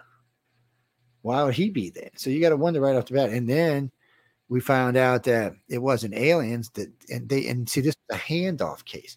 And Travis Walton didn't even know that. So the aliens picked Travis up, but they handled him, handed him off to a CDC team, just like the, the, um, the Hills were handed off to. They were handed off to a CDC team. They wanted to, they checked him out because I asked him point blank on the air. I said, Well, look, I said, Tell me what they were wearing. And I said, Did they, were they telepathic or did they speak? He said, Oh, no, they spoke and they spoke really good English. And he said, and it looked like, and when he described the outfit, it sounded standard CDC equipment for one contaminated area. Um, so now then we knew. So then we knew the aliens had gotten him, and we knew the aliens had handed him off to the government. So the government was fully functionally aware what had happened to him. We knew there was a CIA, but the more you got into this, the more you found, and the more he didn't want to know. You know, he had kind of settled into what he had settled into. He didn't really. And I told him when he was doing a show with me, I said, oh, it won't be a show like you've used to doing before. I said, because we really do our homework and we're not going to ask you questions you've been asked 50 million times. And we didn't. Uh, that's how you do an interview, people. Yes. I like Travis. I ain't got nothing against Travis. No, he got mad. I didn't get mad. Travis got mad because if you watch Fire in the Sky, it's only half correct. You have to read the book to know what really went on. Mhm. Mhm. I mean, you can ask Travis and you can go look it up on his website and all, but uh, yeah, no. Let's just say there was some liberties taken in the movie. How's that? Mhm. Like like the fact that he did not he was not I'd dropped to off at a of you gas station coming buck naked. all over the United Sorry, States. guys. Didn't mean to turn that on y'all. It's uh yeah, I know. It's it's there was just so much stuff that the movie they, they needed. I understood that they needed to buff the movie. I mean, I really do. I, I know you've got to get uh you got to get your money out of the movie. I really do. And uh but he was really maybe this is it. Uh, you Went know, on that a sitting CIA director. maybe we This got- is why it's Wait. a new world because it's the power to the people. What do I mean by this? I don't care. I wanted to hear this one, not that one, and I want it on pause first. Went on that a sitting CIA director. Oh, This is a ma- you can't even touch anything on this computer. It is Went on that a sitting CIA director. Sorry, guys, my computer's really touchy today. well, there's a lot of stuff goes on that we're never going to hear about, and there's a lot of stuff that people want to make up and and then push it as their own. I mean, I've been in the field a long time. I have seen a lot of lies portrayed in this field, uh, a lot, and I've seen people take a lie, knowing it's a lie, and run with it and turn it into something big. I know at least five big stories. I'm not going to say who what they are because I don't want to cause a disaster. There are five major stories out in the field today that are all lies that people quote on a regular basis, and they're all lies. I can prove they're all lies too. That's the sad part. Um, when I when I when the research team that was working with me actually they busted them, not me. Um, I was like, "You're shitting me." And then we really got deep into it. We found out that's exactly what it was, was a lie, which was a lie, which was a lie. And uh, and these are big names, by the way, pushing this stuff. Mm, yes, one of which has passed away now, but still. Well, it's like all the stuff from Roswell. So every day now, I hear something new from Roswell. Everybody's dead. Who? Almost everybody from Roswell is dead. They should be at Who? least. But yeah. I, I mean, everybody who's any consequence in the original bunch are all dead. well, maybe maybe Except the, for, the, uh, what's his name? the little Son. kid who was alive, who was on the on the Yeah, what's his name? Brazel. Yeah, Yeah, he- he's, probably still alive, but most of the others are gone. Yeah, they um, yeah, people. It's just sad. But I I mean, you hear all this new information about it, and you're like, really? Oh, where'd this come from? both both Jesse Marcel's are finally passed. I mean, the, the the father who was at the debris site, and then he showed his son the debris that that later that morning. Yeah, Uh, Junior was a Marcel nice guy. Jr. He's passed away as well. Yeah, I, I met him a couple of times. He was a nice guy, actually. Yeah, Um, well, he was from uh, Houma, which is not far from where I live. Yeah, he's he's a good old Southern boy. He's also a helicopter pilot, medevac. Yeah, medevac's got dangerous jobs because they don't have no guns. yeah. That's supposed to keep him from getting shot at. That don't always work that way, though. Yeah, man, Um, put a big white cross on something. It's a perfect target, you know. just are a big bang. red one. Either way, man, big ass target. Uh, Jimmy. Well, you know, Greer says all this stuff, but he never tells you where he gets it from. You heard him at least five times at a time. Oh, this general or that guy or this guy or or that guy or this guy. He never tells you who they are. Well, no, some stuff when I, I can tell you where I got it from, and some stuff I can't. But uh, you know, I'm upfront about it. It's not like I don't I don't. It's not like a bait and hook kind of deal. I always tell people up front, you know, look, we, we're going to be talking about this, and these stories we can verify. These we can't. A lot of times they'll be in the uh in the description, yeah, because there's no reason to lie to people. Well, because one, he does this for a living. Remember, this is his career. Oh, yes. Let's not ever forget that. People want to forget that. But this is Dr. Greer's career. This is where he makes his livelihood from. Yes. As far as I know, he's not a doctor anymore. Yeah, no, he's he's doing the he's doing the tour talk at a grand a talk or something like that. You know, Oh, he's getting more than that. commencement, commencement ceremonies for high school graduations. Well, he he gets usually around five thousand dollars an interview. Um, if you want to go out and do a spiritual retreat, it was thirty six hundred. Somebody told me it went up to fifty six hundred. So he takes twelve people on a spiritual retreat. They're supposed to do that every two months. Uh, yeah. Well, what is that? 60, 70, 80,000 dollars a shot. Yeah. I know. Uh, he does a lot of things. He, he doesn't do anything from free that I know of. I, I don't think he's gainfully employed. I think he's making money off the talk show circuit. Yeah, well, yeah, he definitely makes his money off of, of ufology. That's where he gets his money from. He's good at it, though. I mean, you know. Yeah, and he gets donations and stuff. He's got these other organizations. For every organization, he takes donations for every one of them. And the more you're out there, the more you're speaking, the more money you're making. Well, my problem is, is he's never offered to take a polygraph. I'd like to ask him what his goals are. I've heard him four different times say, we, well, we need to look at this like a business. Really? It's aliens. Anyway, let's see what this one is right here. doesn't know anything about the most top secret CIA project. Illegal, Oh, outrageous, unconstitutional, criminal. And when I found this out, now remember, this is 22 years ago almost, it it was a shock to me because I was raised like most people. I thought, you know, well, there's a president, there are all these spooks, and there's a chain of command, and it operates. I didn't know about unacknowledged special access projects. I certainly could not have imagined that the man who puts together the presidential daily briefing would be kept secret on stuff that I had collected unbelievable amounts of evidence for the existence of UFOs, extraterrestrial intelligence, et cetera, and so on. But that was the case. And when I met with this man for nearly three hours, it became quite clear to me that it was not a prevarication. I really thought that he was saying that just as a way of blowing me off, uh, or, you know, not blowing me off, but sort of saying, eh, you know, I want to meet with you to find out what you know, but I actually do know.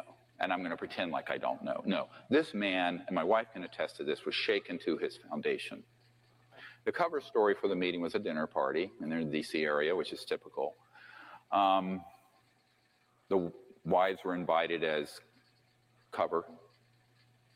Um, terrible thing to say, but it's true. Um, so my wife was there. I was there. And Why were you invited? His wife, who's chief operating officer of the National Academy of Sciences, was there, and my host, uh, John Petersen, and his wife. Uh, interestingly, she didn't know who was coming to dinner until that afternoon. He wouldn't tell her. And then she finds out like two hours before we appear, there's this UFO expert and the CIA director and his wife coming for dinner. Can you imagine being that wife? That was an intro. I'm sure that night was an interesting conversation after we all left. But um, that's how these things are done. The, the, the real tragedy of it, though, is that if you have a breakdown in government this severe, those of you who are students of governance, where you can have a CIA director or senior members of the military who are being left out of something very important and which hundreds of billions of dollars per year are going into, then you have no government.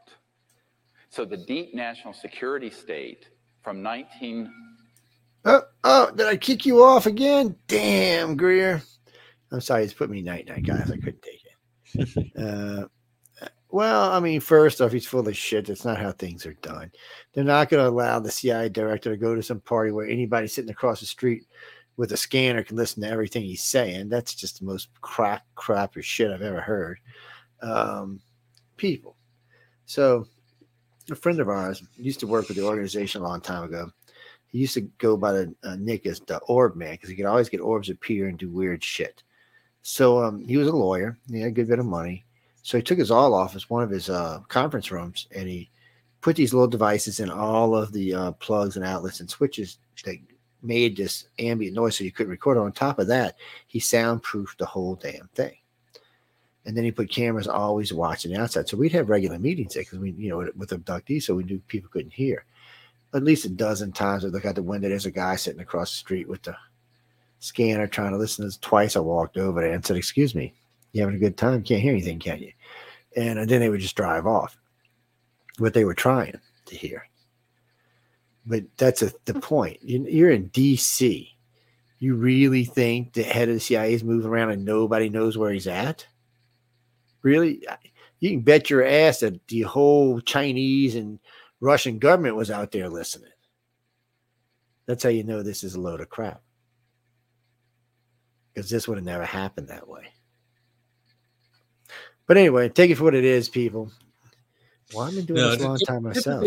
when, they do any kind of disclosure like that for a cabinet member, that's usually they take them up to Camp David, up up here in Upper Maryland. Yeah, there's a couple of places that there. are um, yeah, there's a couple of places they can go. There's some secured rooms. There's a couple of places that you can go have this conversation in a secure environment where nothing can be heard, only from the inside the room. But going to somebody's house to discuss something that's top secret with the head of the CIA, which I'm having a hard time you even got the meeting, but still in an open forum in somebody's house where everybody can hear. Uh, I'm sorry, dude. I, I'm just, I'm just And not who did he buying it. The host was Greg. John Podesta. I think that's what he said. I'm not sure. yeah, plus didn't he say that the host was John Podesta? Yeah. So, well, uh, but that just tells you he a lot of these st- stories he just makes up as he goes along. Well, I've never heard anybody ever back him up. I've never heard CIA director go, oh, "Yeah, I met him at- at such and such a dinner party." Have you heard that anywhere? No. Uh, if you knew that, why don't he had, get the guy to come out, sign on a book or something, say, "Hey, I'm such and such," and no, I think he knew Podesta, but I don't. I don't think that's what actually happened because I can't see the head of the CIA going anywhere that the Russians or Chinese or South Koreans or anybody, North Koreans or anybody could listen to him at. And going to an unsecure home, which is what most politicians' homes are, uh, it's hard to believe that you would do that and take that Mhm. kind of chance. It's hard to believe you'd even take the CIA director there, not without some kind of entourage.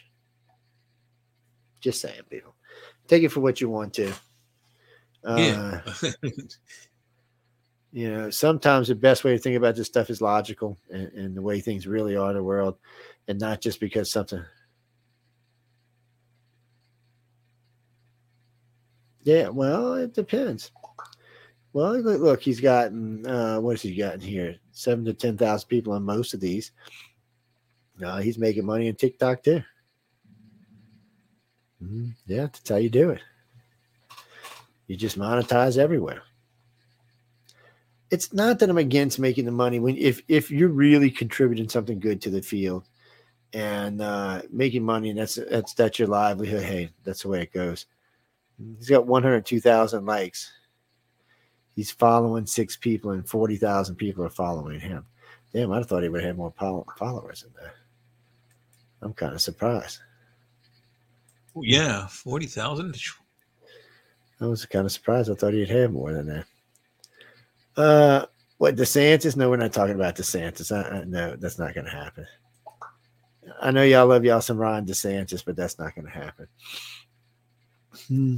What do you mean? What's my most famous TikTok? I don't do TikTok video. My dogs do, but I don't. There might be some pictures of me up there and stuff, but I don't really do uh, TikTok. I, I, I should. I, and people ask me all the time to come on and talk about different things. I just don't seem to have it in my time frame. Uh, here, let's see if y'all can see this.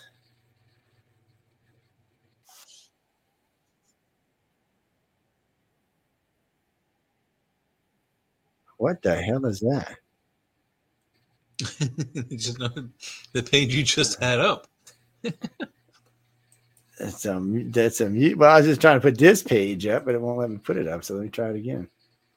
Mm-mm-mm-mm-mm. Stop screen. Present screen. Share screen. There you go. There we go. This is the alien hunter. That's the alien hunter people. Oops. Now why is my screen doing all this crazy stuff?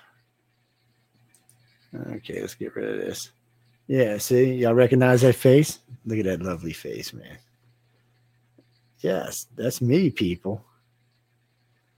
That's me I uh, still in boot camp there. Mm-hmm.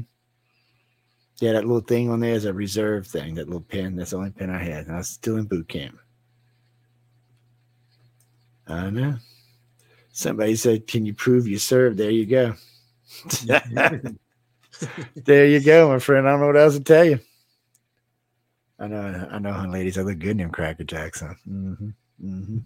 You gotta see when I stand up with them 13 buttons strapped on. Holy crap. I don't know how people even breathe in that stuff. Mm, No, it's a lot of fun. Yeah, that's right out of boot camp. I just I just happened to see the picture. It's in my feed.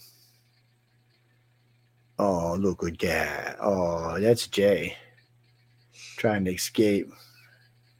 Oh, look at that little kitty cat. Yeah. Oh, trouble in the boat. Uh oh, they keep that back. That's UFO stuff there. This is a picture that one of our hosts got. I can't. Uh, there's no way to blow, blow it from- up. Not from here. I can't. It's uh. Oh, look at that rat! How can y'all love rats like that? Now, there's a lot of actual UFO pictures on a lot of videos on here. Yeah, a lot of videos of other stuff too. That is my dog becoming the Jedi. See, there she is. She's a Jedi. You don't like that lightsaber? You mean it's a cool lightsaber? Bzzz. Yeah.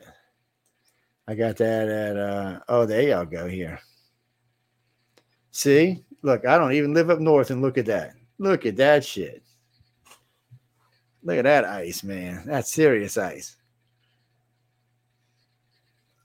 Mm-hmm. It is Bobby, right? You know what that's from? I put the hose out spraying through the air at night. Oh, and I love overnight.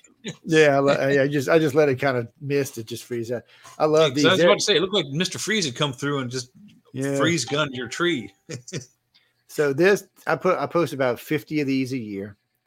These are roadblocks done right across there's a you can't see right now. There's a bayou right down below me, right there where I live. And then there's a highway on the other side of the bayou. And the cops they roadblock like a son of a bitch there. I know it's ain't got nothing to do with UFOs, but it just aggravates me to see it. That's in Pass Christian Mississippi, people.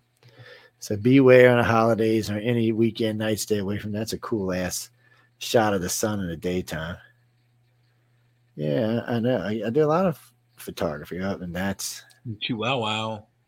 that's an evil one. Well, you see, she's wearing her little thing back there, her little tutu. Little tutu. that's that's when you know daddy's bored. uh, this these okay. I haven't posted it yet, but I'm gonna post one from last night. Dead helicopters just ringing my house last night, flying over the middle of them for a good hour. Well, you always know when we're going to war if you live here because we, we live by Eglin Air Force Base and the Seabee base in NASA. And uh, anytime we're going to war, all of a sudden you will see just tons of activity all over the place. I mean, it gets crazy. That's crepe myrtles. Oh, look at that sunset. Yeah. Oh, that's an evil thing. I'm looking for some UFO pictures, but I guess they're not in here. Yeah, see, that's another one just coming over the house. They just come hovering over the house. It, it's gotten to be a thing. Oh, that's a face. Oh, and this TikTok wouldn't let me play. This this is a, just a typical drive to work in the deep south. You see how he can't see out the freaking windows. I had this on recording and I was talking, and TikTok said, Nope. So we're not gonna let you do it. I guess they thought I was gonna get hurt or something. Mm, okay, there you go. There's my backyard. Look, there y'all guys go. Beautiful sunset. There's the bayou right there. Gorgeous sunset going across right there. Yeah. Cooking backyard. We were getting rid of all of that. Let's get that out of there. Um, my favorite UFO case. My favorite alien abduction. My favorite. My favorite UFO case. I don't. Uh, maybe Mexico City. Mm, not Roswell. No. You know what? Shag Harbor was good. Shag Harbor was a good case. Um, the one in the one in in Pennsylvania, I'm not sure if that wasn't Russian. Yeah, I've got mixed mixed reviews on Yeah, that. Ke- Kecksburg it could it could have been a uh, either a Russian satellite or a Russian um, lunar lander that uh, went haywire on a test pre 60 was because Kecksburg was what 59 Yeah, yeah. Alexa, when was the 60? Kecksburg UFO case? Sorry, I'm not sure. Oh well, she's a dumbass. Uh, oh, I'm sorry, people. That's Hang on, not let's see if. Google knows. Hey Google, what year was the Pennsylvania UFO Kecksburg incident? I don't understand. Neither one. They're both being ignorant tonight. Where's Siri? And I'm asking Siri. Siri's always ignorant. Uh, no, I'm serious. Ignorance. uh, say- She's always ignorant. Uh, let's see. Oh, wait, here we go. This might have been the one I was looking for. Let's see if this is it. Okay, this might be one. This ain't the one I'm looking for, but we'll play this one too. So, uh, where is presets? Share my screen, Dr. Stephen Greer. And I'm about to remember to take this off of YouTube tonight. that this information that he had, uh, which allowed for a car to run out of the ambient energy, uh, was uh, in documents confiscated by the FBI. And I have a doc- Department of Defense document demanding that the FBI turn these over to the DoD. The FBI refused. At any rate, Last I heard, science Stan continues Romanek was in jail. the jail. Laws of the universe are in fact Oh, good. and they can be discovered here or around Alpha Centauri or any place else in the cosmos. By 1928 and 29, That's true, T. Townsend was. Brown, as well as the Kowsky-Frost experiment in physics in Germany, had determined that VHV, very high voltage systems done in a certain resonant mm. field, could result in so-called electromagnetogravitic effect, the lifter effect that has been described, which you This is see in part UFOs. two. I want part They one. also can create what's called a space a space-time bubble around an object so that you can correct for one G. This This is how these congressman's about to fall traveling asleep. At multiple, 1965 was the the Kecksburg incident. aerodynamic uh, physics would describe and can make right-hand turns without killing the occupants. Around this same time, there was in the 1940s and the late 1930s a number of UFO sightings. This included the so-called Put the polygraph on it. Yes, it's a famous rock group. However, the Foo Fighters took their name from the reports of these objects seen in the theater of World War II that were flying around our aircraft. We thought it was a secret weapon of the Nazis. The Nazis thought it was a secret weapon of ours. Uh, there was Jimmy Doolittle, the famous general. His nephew is a dear friend of mine, and he has testified that General Doolittle was sent by FDR over to the European theater in World War II, investigated the Foo Fighters, and came back and told Roosevelt, and I quote, they are interplanetary vehicles. So by then, there began a classified program, uh, and which was augmented further by events, as mentioned in 1941, and then, of course, the famous Roswell event. Those events led to, as Philip Corso describes, a reverse engineering program. As you all know from the famous Wilbert Smith document of 1951 from Canada, it talks about that flying saucers exist, but there's a high level team headed up by Dr. Vannevar Bush that is studying the quote modus operandi of these vehicles.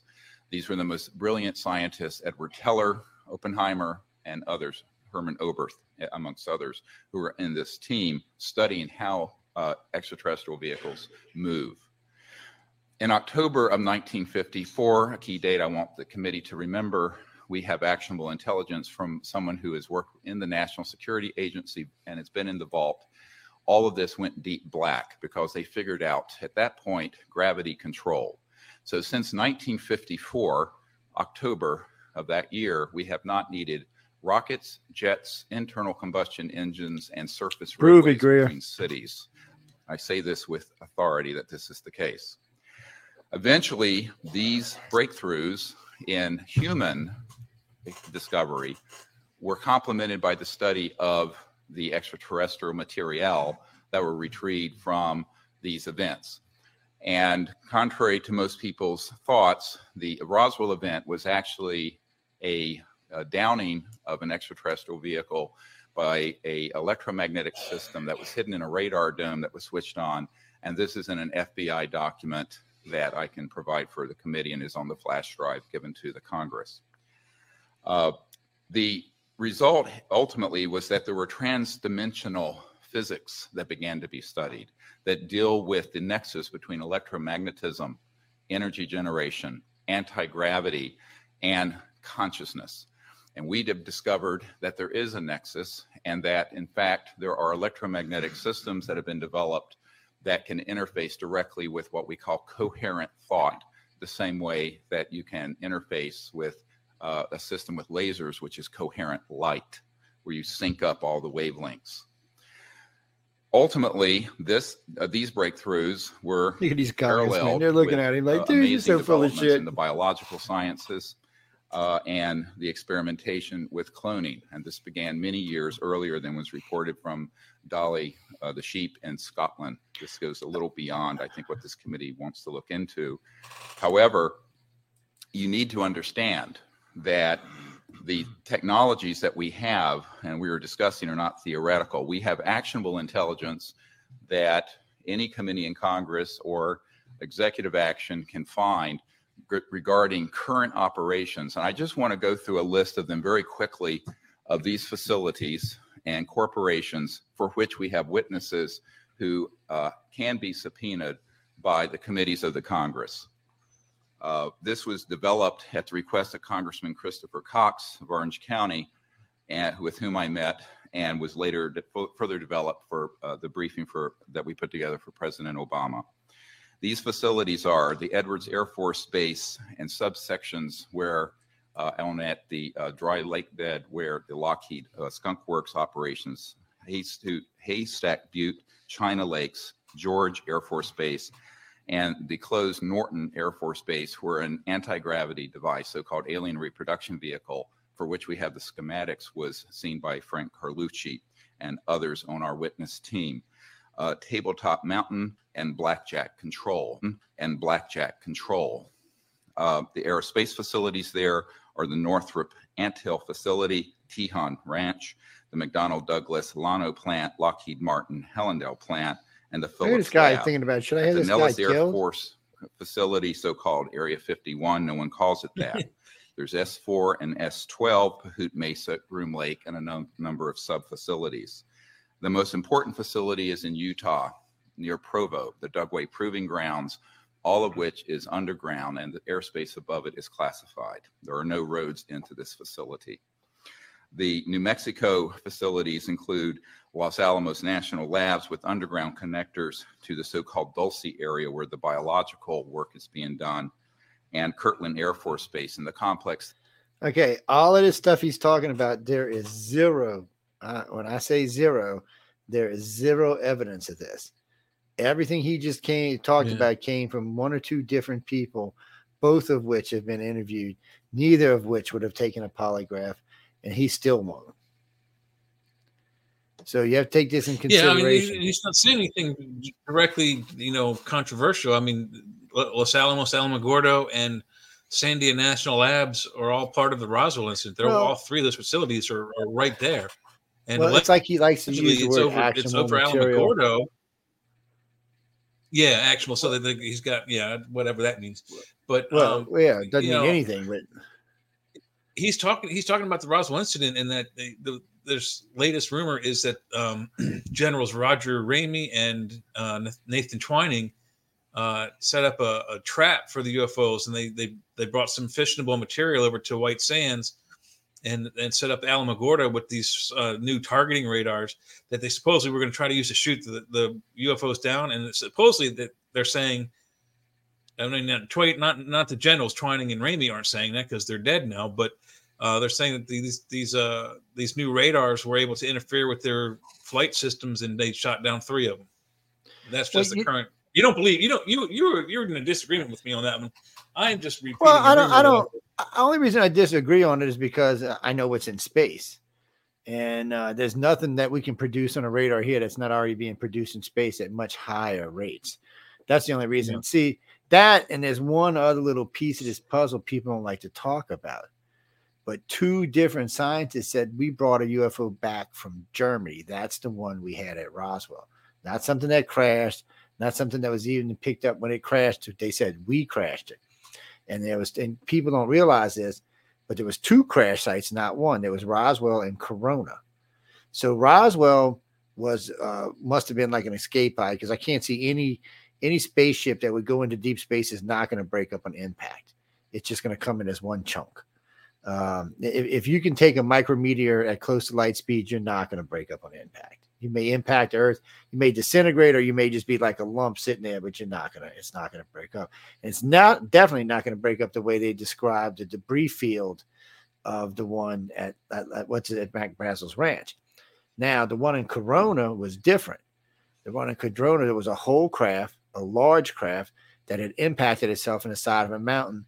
And when the Boy Scouts walked up on it, there were four bodies laying next to each other that looked human, but were glowing this really weird, like they'd been contaminated with some kind of high end radiation, almost like they were melting. So you've got the recovery bodies at Roswell, which sounds like the aliens probably ejected trying to get out the craft because humans effed it up and crashed it. But they still recovered the ship and brought it back. But you have to remember, there's no way any race of aliens, not even our own race, would we have let somebody take one of our craft and take our people and not went and got it back.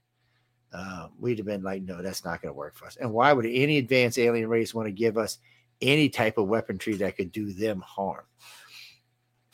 Well, even if it doesn't, even if it wouldn't, even if it would do them harm, that would possibly be more harmful to us Probably so. because Too. we'll turn it on ourselves first. Yeah. we shoot anybody else. Well, it might not even be that. It might just be simply a byproduct of what it makes.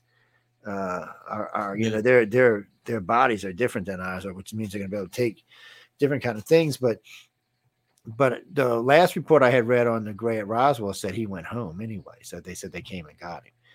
Um, they came and retrieved the bodies and retrieved the Gray, and it did make sense because they would let us keep a craft. So if this was like a scout craft or something, you know, maybe a shuttlecraft or something like that. I could see something like that being brought down.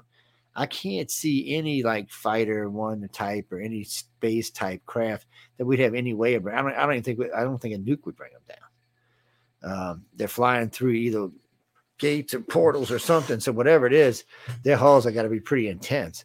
Uh, so I don't. I don't really don't. And they're not scared of our nukes. And, when- and they might they might survive being near a nuclear explosion. They might survive the the sonic blast, the heat blast, the the concussive blast. But uh, and they might even survive the radar. But if they're directly at ground zero when it goes off, I'm sure that that explosion it, it will destroy their vehicle. So at Bikini Atoll, there's two pictures. One of the UFO coming into the nuclear blast and coming out the other side. I think they did it on purpose just to show them. And there's another one where it's sitting over. I forgot what carrier it was when it when it was detonated, and you can actually see it blimp over the thing, and then as it rolls back in, you can see it as it moves off to the side. And let's not forget, they've come out of volcanoes while the volcano was erupting. They've gone into volcanoes while they're erupting. which is equivalent to a nuke. So I, I'm not really thinking. See, people have to take this in consideration. There's no way to travel in deep space at the speeds needed to get around without a ship that can withstand anything on this planet. There's nothing on this planet that should be able to damage them in any shape, form, or fashion. We don't have the kind of energy it would take to penetrate a hull like that. We just, you know, according to um, so Pine Gap and HAARP Facility were designed to to build this. It's basically a giant laser, and they use it right now. They're using it to punch holes in the ionosphere, but they can target it. it remember, Cap was d- designed for the defense of outer space. It's actually its mandate is to defend anything from outer space, and outer space means beyond the moon. So really, it means beyond the solar system. But they're talking about this. This has been here a long time. Uh, which Reagan put all this in place because Reagan knew something the rest of us didn't know. Reagan didn't think the aliens were friendly because he instituted four programs that would suggest otherwise. yeah. Uh, and he's got on TV and talked about what happened during an alien invasion seven times. So I don't know. I think he would know more than Greer. Yeah, and, and if you if anyone's seen the STS forty eight uh, space No, shuttle mission, uh, what you're seeing in that is that that laser beam is what's being shot up from Pine Gap into Yep. that. The, Pine Gap's in Australia. Yep. And it didn't even get close to the damn thing. Look, this, this this is the UFO. This is the here's a laser. The UFO sitting there, it's playing with it. The laser's coming, lasers coming, lasers coming. Psh. It wasn't. Yeah. It didn't even have a shot. It was not even a chance it was going to get close to it. And we've had thousands of, I mean, hundreds of pilots now testify that we can't get close with no missiles, no jets, no bullets can get close to them. Bullets travel at Mach six, they can't even catch up with them. Missiles travel can travel fast. Well, only the hypersonic missiles can travel faster than Mach six, but uh, they're not going to catch them. There's nothing here that's going to be able to shoot one down or catch one. That has always been human arrogance, is what that's been. We need to feel like we can take them down a notch. We need that so that we can know that we're not going to die or be eaten or wiped out. But right now, currently, if the Greys, reptilians, or humans wanted to take this planet, it would not be a big deal. And they wouldn't even use weapons, they'd probably use a virus. Um, so y'all don't even take that in consideration that they could put a, a genetic virus out there or a virus man and nan- nanites and kill all of us in a day or They, two days. they might not even need that with their technology. They may be able to to, to just uh, focus a particular alpha wave at the planet and make everyone go to sleep with just Yeah, just a simple, you know. Uh, So- we, so- we can do. We can make people go to sleep with certain kinds of sounds and and, and yeah. alpha waves and whatnot. That when you are asleep, that So so the active. point being, people, is if they want us dead, we're dead. We'd That's be- really what it comes dead, down yeah. to. So we know that that's that's not their agenda, but we also know that their agenda is not here to enlighten us or to help us because they've been here a long time and we're not very enlightened. Um, yeah. it- it- According to Sitchin, they've been here 4,000, 450,000 years.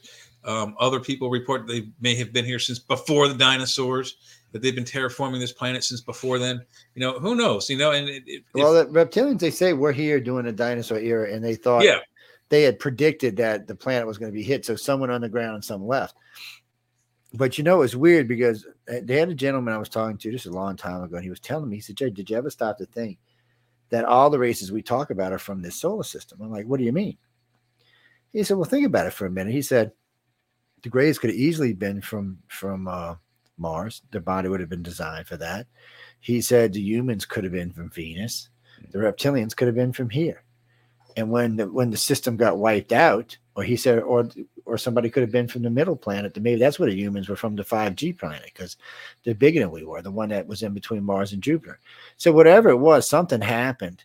And you have four planets that were impacted. You have the planet between Mars and Jupiter, which is no longer there. But by the way, I had somebody write to me the other day. They go, Oh, Joe, that, that was an unformed planet. Ah, they don't think that anymore because some of the stuff they found can only be created under compression of a mass compression like the size. Un- under like the in compression of a, an accretion disk. So Yeah, yeah, what- whatever was whatever was there, it became a planet, and then something uh, either Something threw it it out its axis, and it, it it broke up, and allegedly, according to Velikovsky, part of it smashed into Earth, yeah, tilting the Earth's axis, oh, Course. and dropping a big chunk of metal into the center core of our planet, and and something crashed into Venus and something crashed into Mars all around the same time. We know Mars died between 55 and 67 million years ago. Same time Earth between 59 and 64 million years ago. They don't know about Venus, but they're pretty sure that's when it went too. So, and then don't forget, Mars probably didn't have moons until this planet blew up uh, and gave it two two of the asteroids because they're asteroids, they're not actually moons. And the uh, Venus has no moon. and then there's the other the other weird anomaly is Venus. All the planets Yeah, it goes in this solar system counterclockwise. Every planet counterclockwise. Venus rotates clockwise.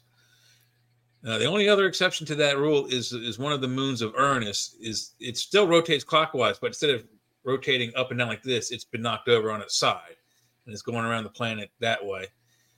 But other than that, every just every body in this solar system rotates in a counterclockwise direction except for Venus, which indicates that it did not form in the inner solar system of this planet system. It came from somewhere else. Yeah. Yeah. it formed in this system, it'd be rotating the same way as everybody else. Well, remember too, people. A lot of people seem to think that uh, Earth was deposited here from the Sagittarius galaxy. So right now, the Milky Way is eating the Sagittarius galaxy up, not far from where we're at in in, in cosmic terms. Um, and there's a big group of red uh, giants around us that came from that galaxy, and we're right smack in the middle of them. So they don't know if we were actually here or we were part of the migration. Uh, then there's a big argument. It's a 50-50 argument right now. Uh, 50% of them say that's we came from there, which would be another reason aliens would be wanting to look at us if we were from a different galaxy and came to live in their galaxy. That would be worth looking for it itself. But that's the whole thing about science. People there's so much of this to keep up with. Um, uh, yeah, whoever, t- yeah, Army, I seen it. Now Stan, last I heard, was um on permanent, was was on vacation, and even if he gets out, I don't think he's gonna be allowed to use the internet. I don't, you, Greer's an idiot. I don't know why he thinks he's a ufologist. Greer tells a lot of stories that he never backs up. Uh, he says everybody goes, well, he got he did disclosure with 55 people. Yeah, with 55 people, but who were these people? You know, didn't have any real evidence because the government would have never allowed them to come forward.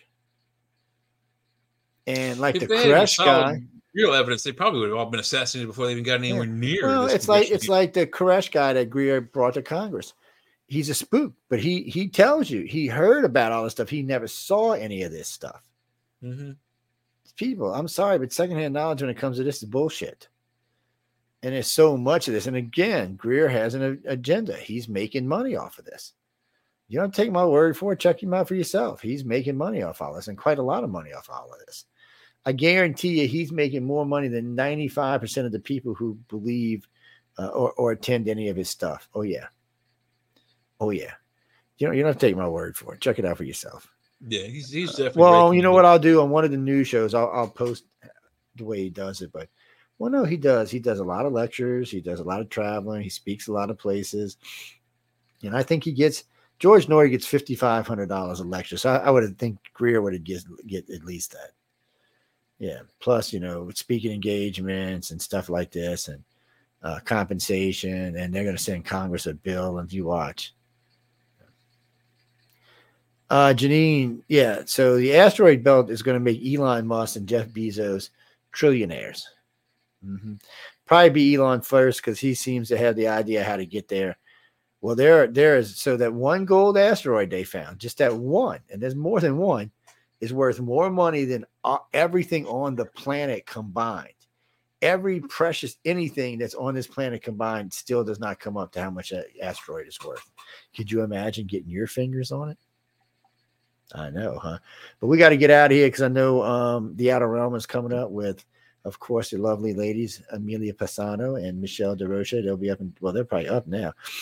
Yeah. So, They're so but if, waiting for if- it you know, in the future, if y'all want to hear some more Greer stuff, send it in and we'll we'll talk about it. And the one I wanted because I wanted to do it on TikTok and go word for word with him, but I see TikTok's already pulled it down. So there's a lot of stuff he said in there that was, hmm. Well, you, y'all heard him. I mean, he, and he talks a lot of BS stuff, and he, he talks a lot of spatial stuff and dimensional stuff. And if you were watching the congressman in his video, they were falling asleep. Yeah. And then he just started naming off base after base off of base. Well, anybody can go get a map and find out what bases are where. Um, yes, I mean that's not a big thing. He didn't tell you what the bases were doing. He does believe in the story of Dulce, where the uh, the biologicals were where the aliens are controlling, were shooting up and killing the humans. Steve, Steve He- he believes- whatever. He believes in all the the underground tunnels running all over the United States. So that's a lot of conspiracy stuff, people. None of that's all. None of that's been proven. No witnesses of any consequence have ever come forward on that. And I'll tell y'all a secret. I got friends in Boeing. I got friends in Los Alamos. I got friends in a lot of other places, and they don't verify none of that. They say most all those stories are bullshit. Well, like I said earlier, let me say, if you're going to go around machine gunning up a bunch of grays, you don't think they're going to re- not retaliate? Have y'all ever seen a gray mothership? We're not talking about them little gray saucer things. We're talking about a great mothership. Yeah, it's it's plenty big enough to wipe out this planet without any real effort at all. Hmm. Even even their big transport ships are plenty big enough to wipe out Earth. Yeah, well, they've been seen before, and they the um the mini motherships I like to call them have been seen. We never could figure this out. It took a while. We used to get these these pictures of these reptile ships, not rep, reptilian shit. So I'm sorry. Um, we used to get these pictures of these ships. They were, you know, they were pretty long, pretty wide, but they were rectangular shaped. And we were like, what is this? And sometimes they'd have three bumps on the top or one bump on top and two on bottom. And, and nobody, everybody was like, what the hell? And then we realized what they were. It was landing places for the saucers. And each one could hold up to, I think, 14 saucers. So once or twice they seen them with a full load and got pictures of them. Yeah, they're big. They're, they're, you could fit in bigger than carriers. yeah, they're they're that's basically what they are, but they're not the motherships. These things can fit inside the motherships, and, and they're bigger than any any group of carriers we have on the planet. You know, they're big. Um, they're doing their job, picking up and retrieving their ships. All of them have ships here. Well, you're talking about Charles Hall's aliens. We'll have to get in on another show because we're out of time, but that's at Area 53. Yes. Yes. There's lots of areas out there in those deserts between New Mexico and West California that are, have some interesting stuff in it. And as many the times, entire central core of, of Nevada was was cut up uh, where Nellis is into different different various sizes and shapes of areas, and they are area number one through I don't know 100, 200, whatever. yeah, And that's a where you got Area 51 and Area 52 from. These were places where they were going to test nuclear bombs and you know new fighter planes and new jet, new bombers and jets and airplanes and Yeah. all that. So it's it's cut up in, in those areas for a specific reason to zone it out. For But there's tests. actually from the Boeing facility in West, I think it's near, well, anyway, it's in, in West California, all the way to Stevensville in Texas. There's actually one no fly zone in that whole section. They overlap each other. Uh, so, so you can actually cruise across four states now with no one watching at all, unless you happen to be driving underneath, like Senator McDonald was when we met him. Um, no, not McConnell, McDonald and uh, you're not going to see anything. Well, that's how we found out about the X 117s and all. They used to fly on the edges and get busted every once in a while. So we knew they weren't alien because they were flying inside the testing areas. Yeah, so we, we knew pretty sure they weren't alien, they were ours. I still don't see us flying any real, you know, people tell me all the time, well, we've had flying saucers since 1920. Really? Well, we haven't flown one yet. And even if Roswell was a crash that we recovered and tried to fly, or one we got from Germany and tried to fly, it doesn't matter because it still ain't flying today. And if Bob Lazar is talking true about the sports model, we're still not flying them today. This is 2023. We're not, we're not flying the alien versions, no, but there are some human-made constructs. With, what I forget what they call that. Um, but in, in any event, there's some human-made uh, UFO vehicles made from reverse engineering that, that we are operating, and uh, allegedly those are the ones that Bob Lazar was taking his friends to on Wednesday nights on the on the uh, um, Freedom Hill or whatever that mountain is, where they, you could look before they took it over, Yeah, where you could look it over, into yeah. Area 51, and they were watching these these UFO test sites every Wednesday night. So those are probably human-made versions, not the alien versions. they um Well, no, they, we've attempted a lot of different versions. We just don't have anything that can reproduce what they do yet. Um, we we got some stuff. I mean, they say the TR3Bs can make it to Mars and back in under a, a couple of hours, but um, is that true? I mean, they were supposed to be flying there since 1979 with the Russians. We're supposed to be co-partners on that, Mhm. uh, and there is some evidence to it, but still, there's not enough to to make it a thing. You know, it's it's it's it's one of those things that just kind of floats on top that you got to wonder about. Well, you know, a lot of people believe they've been colonies on Mars for a long time. Oh yeah, uh, they believed that for a long time, and a lot of people believe that the Germans made it to the moon. Mhm. I don't know. I guess they're living inside because nobody else sees them up there. Well, I'm sure any Germans that made it up there from World War II are probably a couple of skeletons by now. I know, huh? Uh, Frankie G. Um, you mean does Greer have any credentials for this? He was a medical doctor. Mm, Yeah, he is not a scientist, nor is he a physicist or a rocket engineer. Just a medical what, do you- what do you mean? Do do I, I? Okay, so yeah, I actually do have some credentials in this, even though I, I I'm more into the abduction side than the alien side, but really and truly so. Let's see, I have degrees in advanced avionics and advanced electronics, advanced aircraft recognition. Right, three those three could put me in an expert category because, frankly, I know how planes fly. I know what to look like. Mm-hmm. I, you know, I know pretty much everything that's in the sky that's ours. I mean, it's it's it's a little bit different than what Greer knows. I also, because of those fields with a class 10 security clearance and special forces training, I'm in a much different bracket than Dr. Greer is. One, I've already been proven, tested, and tried that I won't rat my government out. That's why I have such a clearance. Hmm, yes, he doesn't have a clearance, which means he- he's very limited to what he can know. See, you can be told stuff so people can tell you stuff if you have a clearance. You might not be able to repeat it to the general public, but you can repeat it to some other people. And it helps you to understand what's really going on, which allows you to take other courses to find that evidence somewhere else. But at least you now know that it exists. Uh, Greer has none of that. Greer just simply says he, he gets this guy or that guy. He pays. Remember, everybody at this the, um, the one in 2001 got paid. Oh yeah. Sorry, that's how it works. Um, I'm look, I'm all for the truth. That's what I'm after. You know, I, I'm, I mean, if, um, it's kind of split for me because we do so much abduction research, and yes, I do know voice stress analysis and hypnosis, private investigation. I got a lot of, I got a lot of pedigrees going on here. So yeah, I, I'm, I'm what you call it. Even though none of this voice stress analysis, facial recognition, body language, all of that I took not because I was in ufology, because I worked for companies where I needed it to hire and fire employees. Yes. But it, it worked out good for me down the line. Yeah, all of it did. Hypnosis, my wife learned first, and um, and then I learned it. Voice stress, I was taught to by a state trooper. hmm I'm good at it too don't always don't need it most of the time, but it's nice to have people on record. If Capel Green ever comes out, you'll see one of the sessions I did with uh, Larry Warren. Mhm. Uh, there are sessions I did with Peter Robbins and Larry Warren, but they were taped. Uh, they were taped sessions there. Maybe one of these I'll, I'll release those.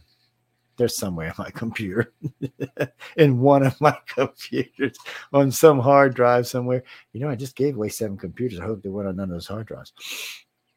But anyway, guys and girls, we got to go. Be sure you come check out Jay on Friday night.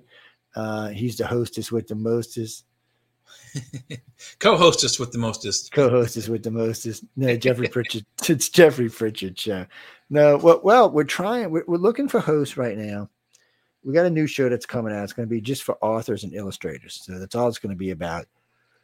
Uh, any author, illustrator you want. Um, we'll we'll do some from the L. Ron Hubbard group. But we're going to do them from other groups as well. But it's just what it's going to be for. Nothing else. We'll put it on Saturday, so it's got a good listening audience. I don't know who's going to host it. Yeah, I've been talking. I, I bugged Jay about it. I bugged Jeffrey about it. I bugged uh, somebody else about it. Well, I need people who read, or either are authors, or have a, a knack for knowing who authors are, or knowing a lot about the different subject matter that we're talking about. Yes, because there's a lot of stuff we cross, and uh, being as paranormal radio network, there's a lot of subject matter that gets crossed. Yes, there is. Well, we do politics and all of that too, but that's a whole Yeah. different realm. We do. We do it every is time. paranormal, Mhm. And these days, it is. isn't it? Oh man, I'm telling you, these days it's definitely paranormal. But Uh-huh. again, we got to go. Y'all go check out Michelle and Amelia. Tell everybody we said hi. Uh, I'll be talking to them later in about an hour or so. On that note, good night and have a good evening. And for all our friends in Israel, we wish you the best. Actually, for Oh, everybody yeah. in the Middle East, we wish y'all the best. We hope no one else has to die. On that note, good night and see you Friday. Friday.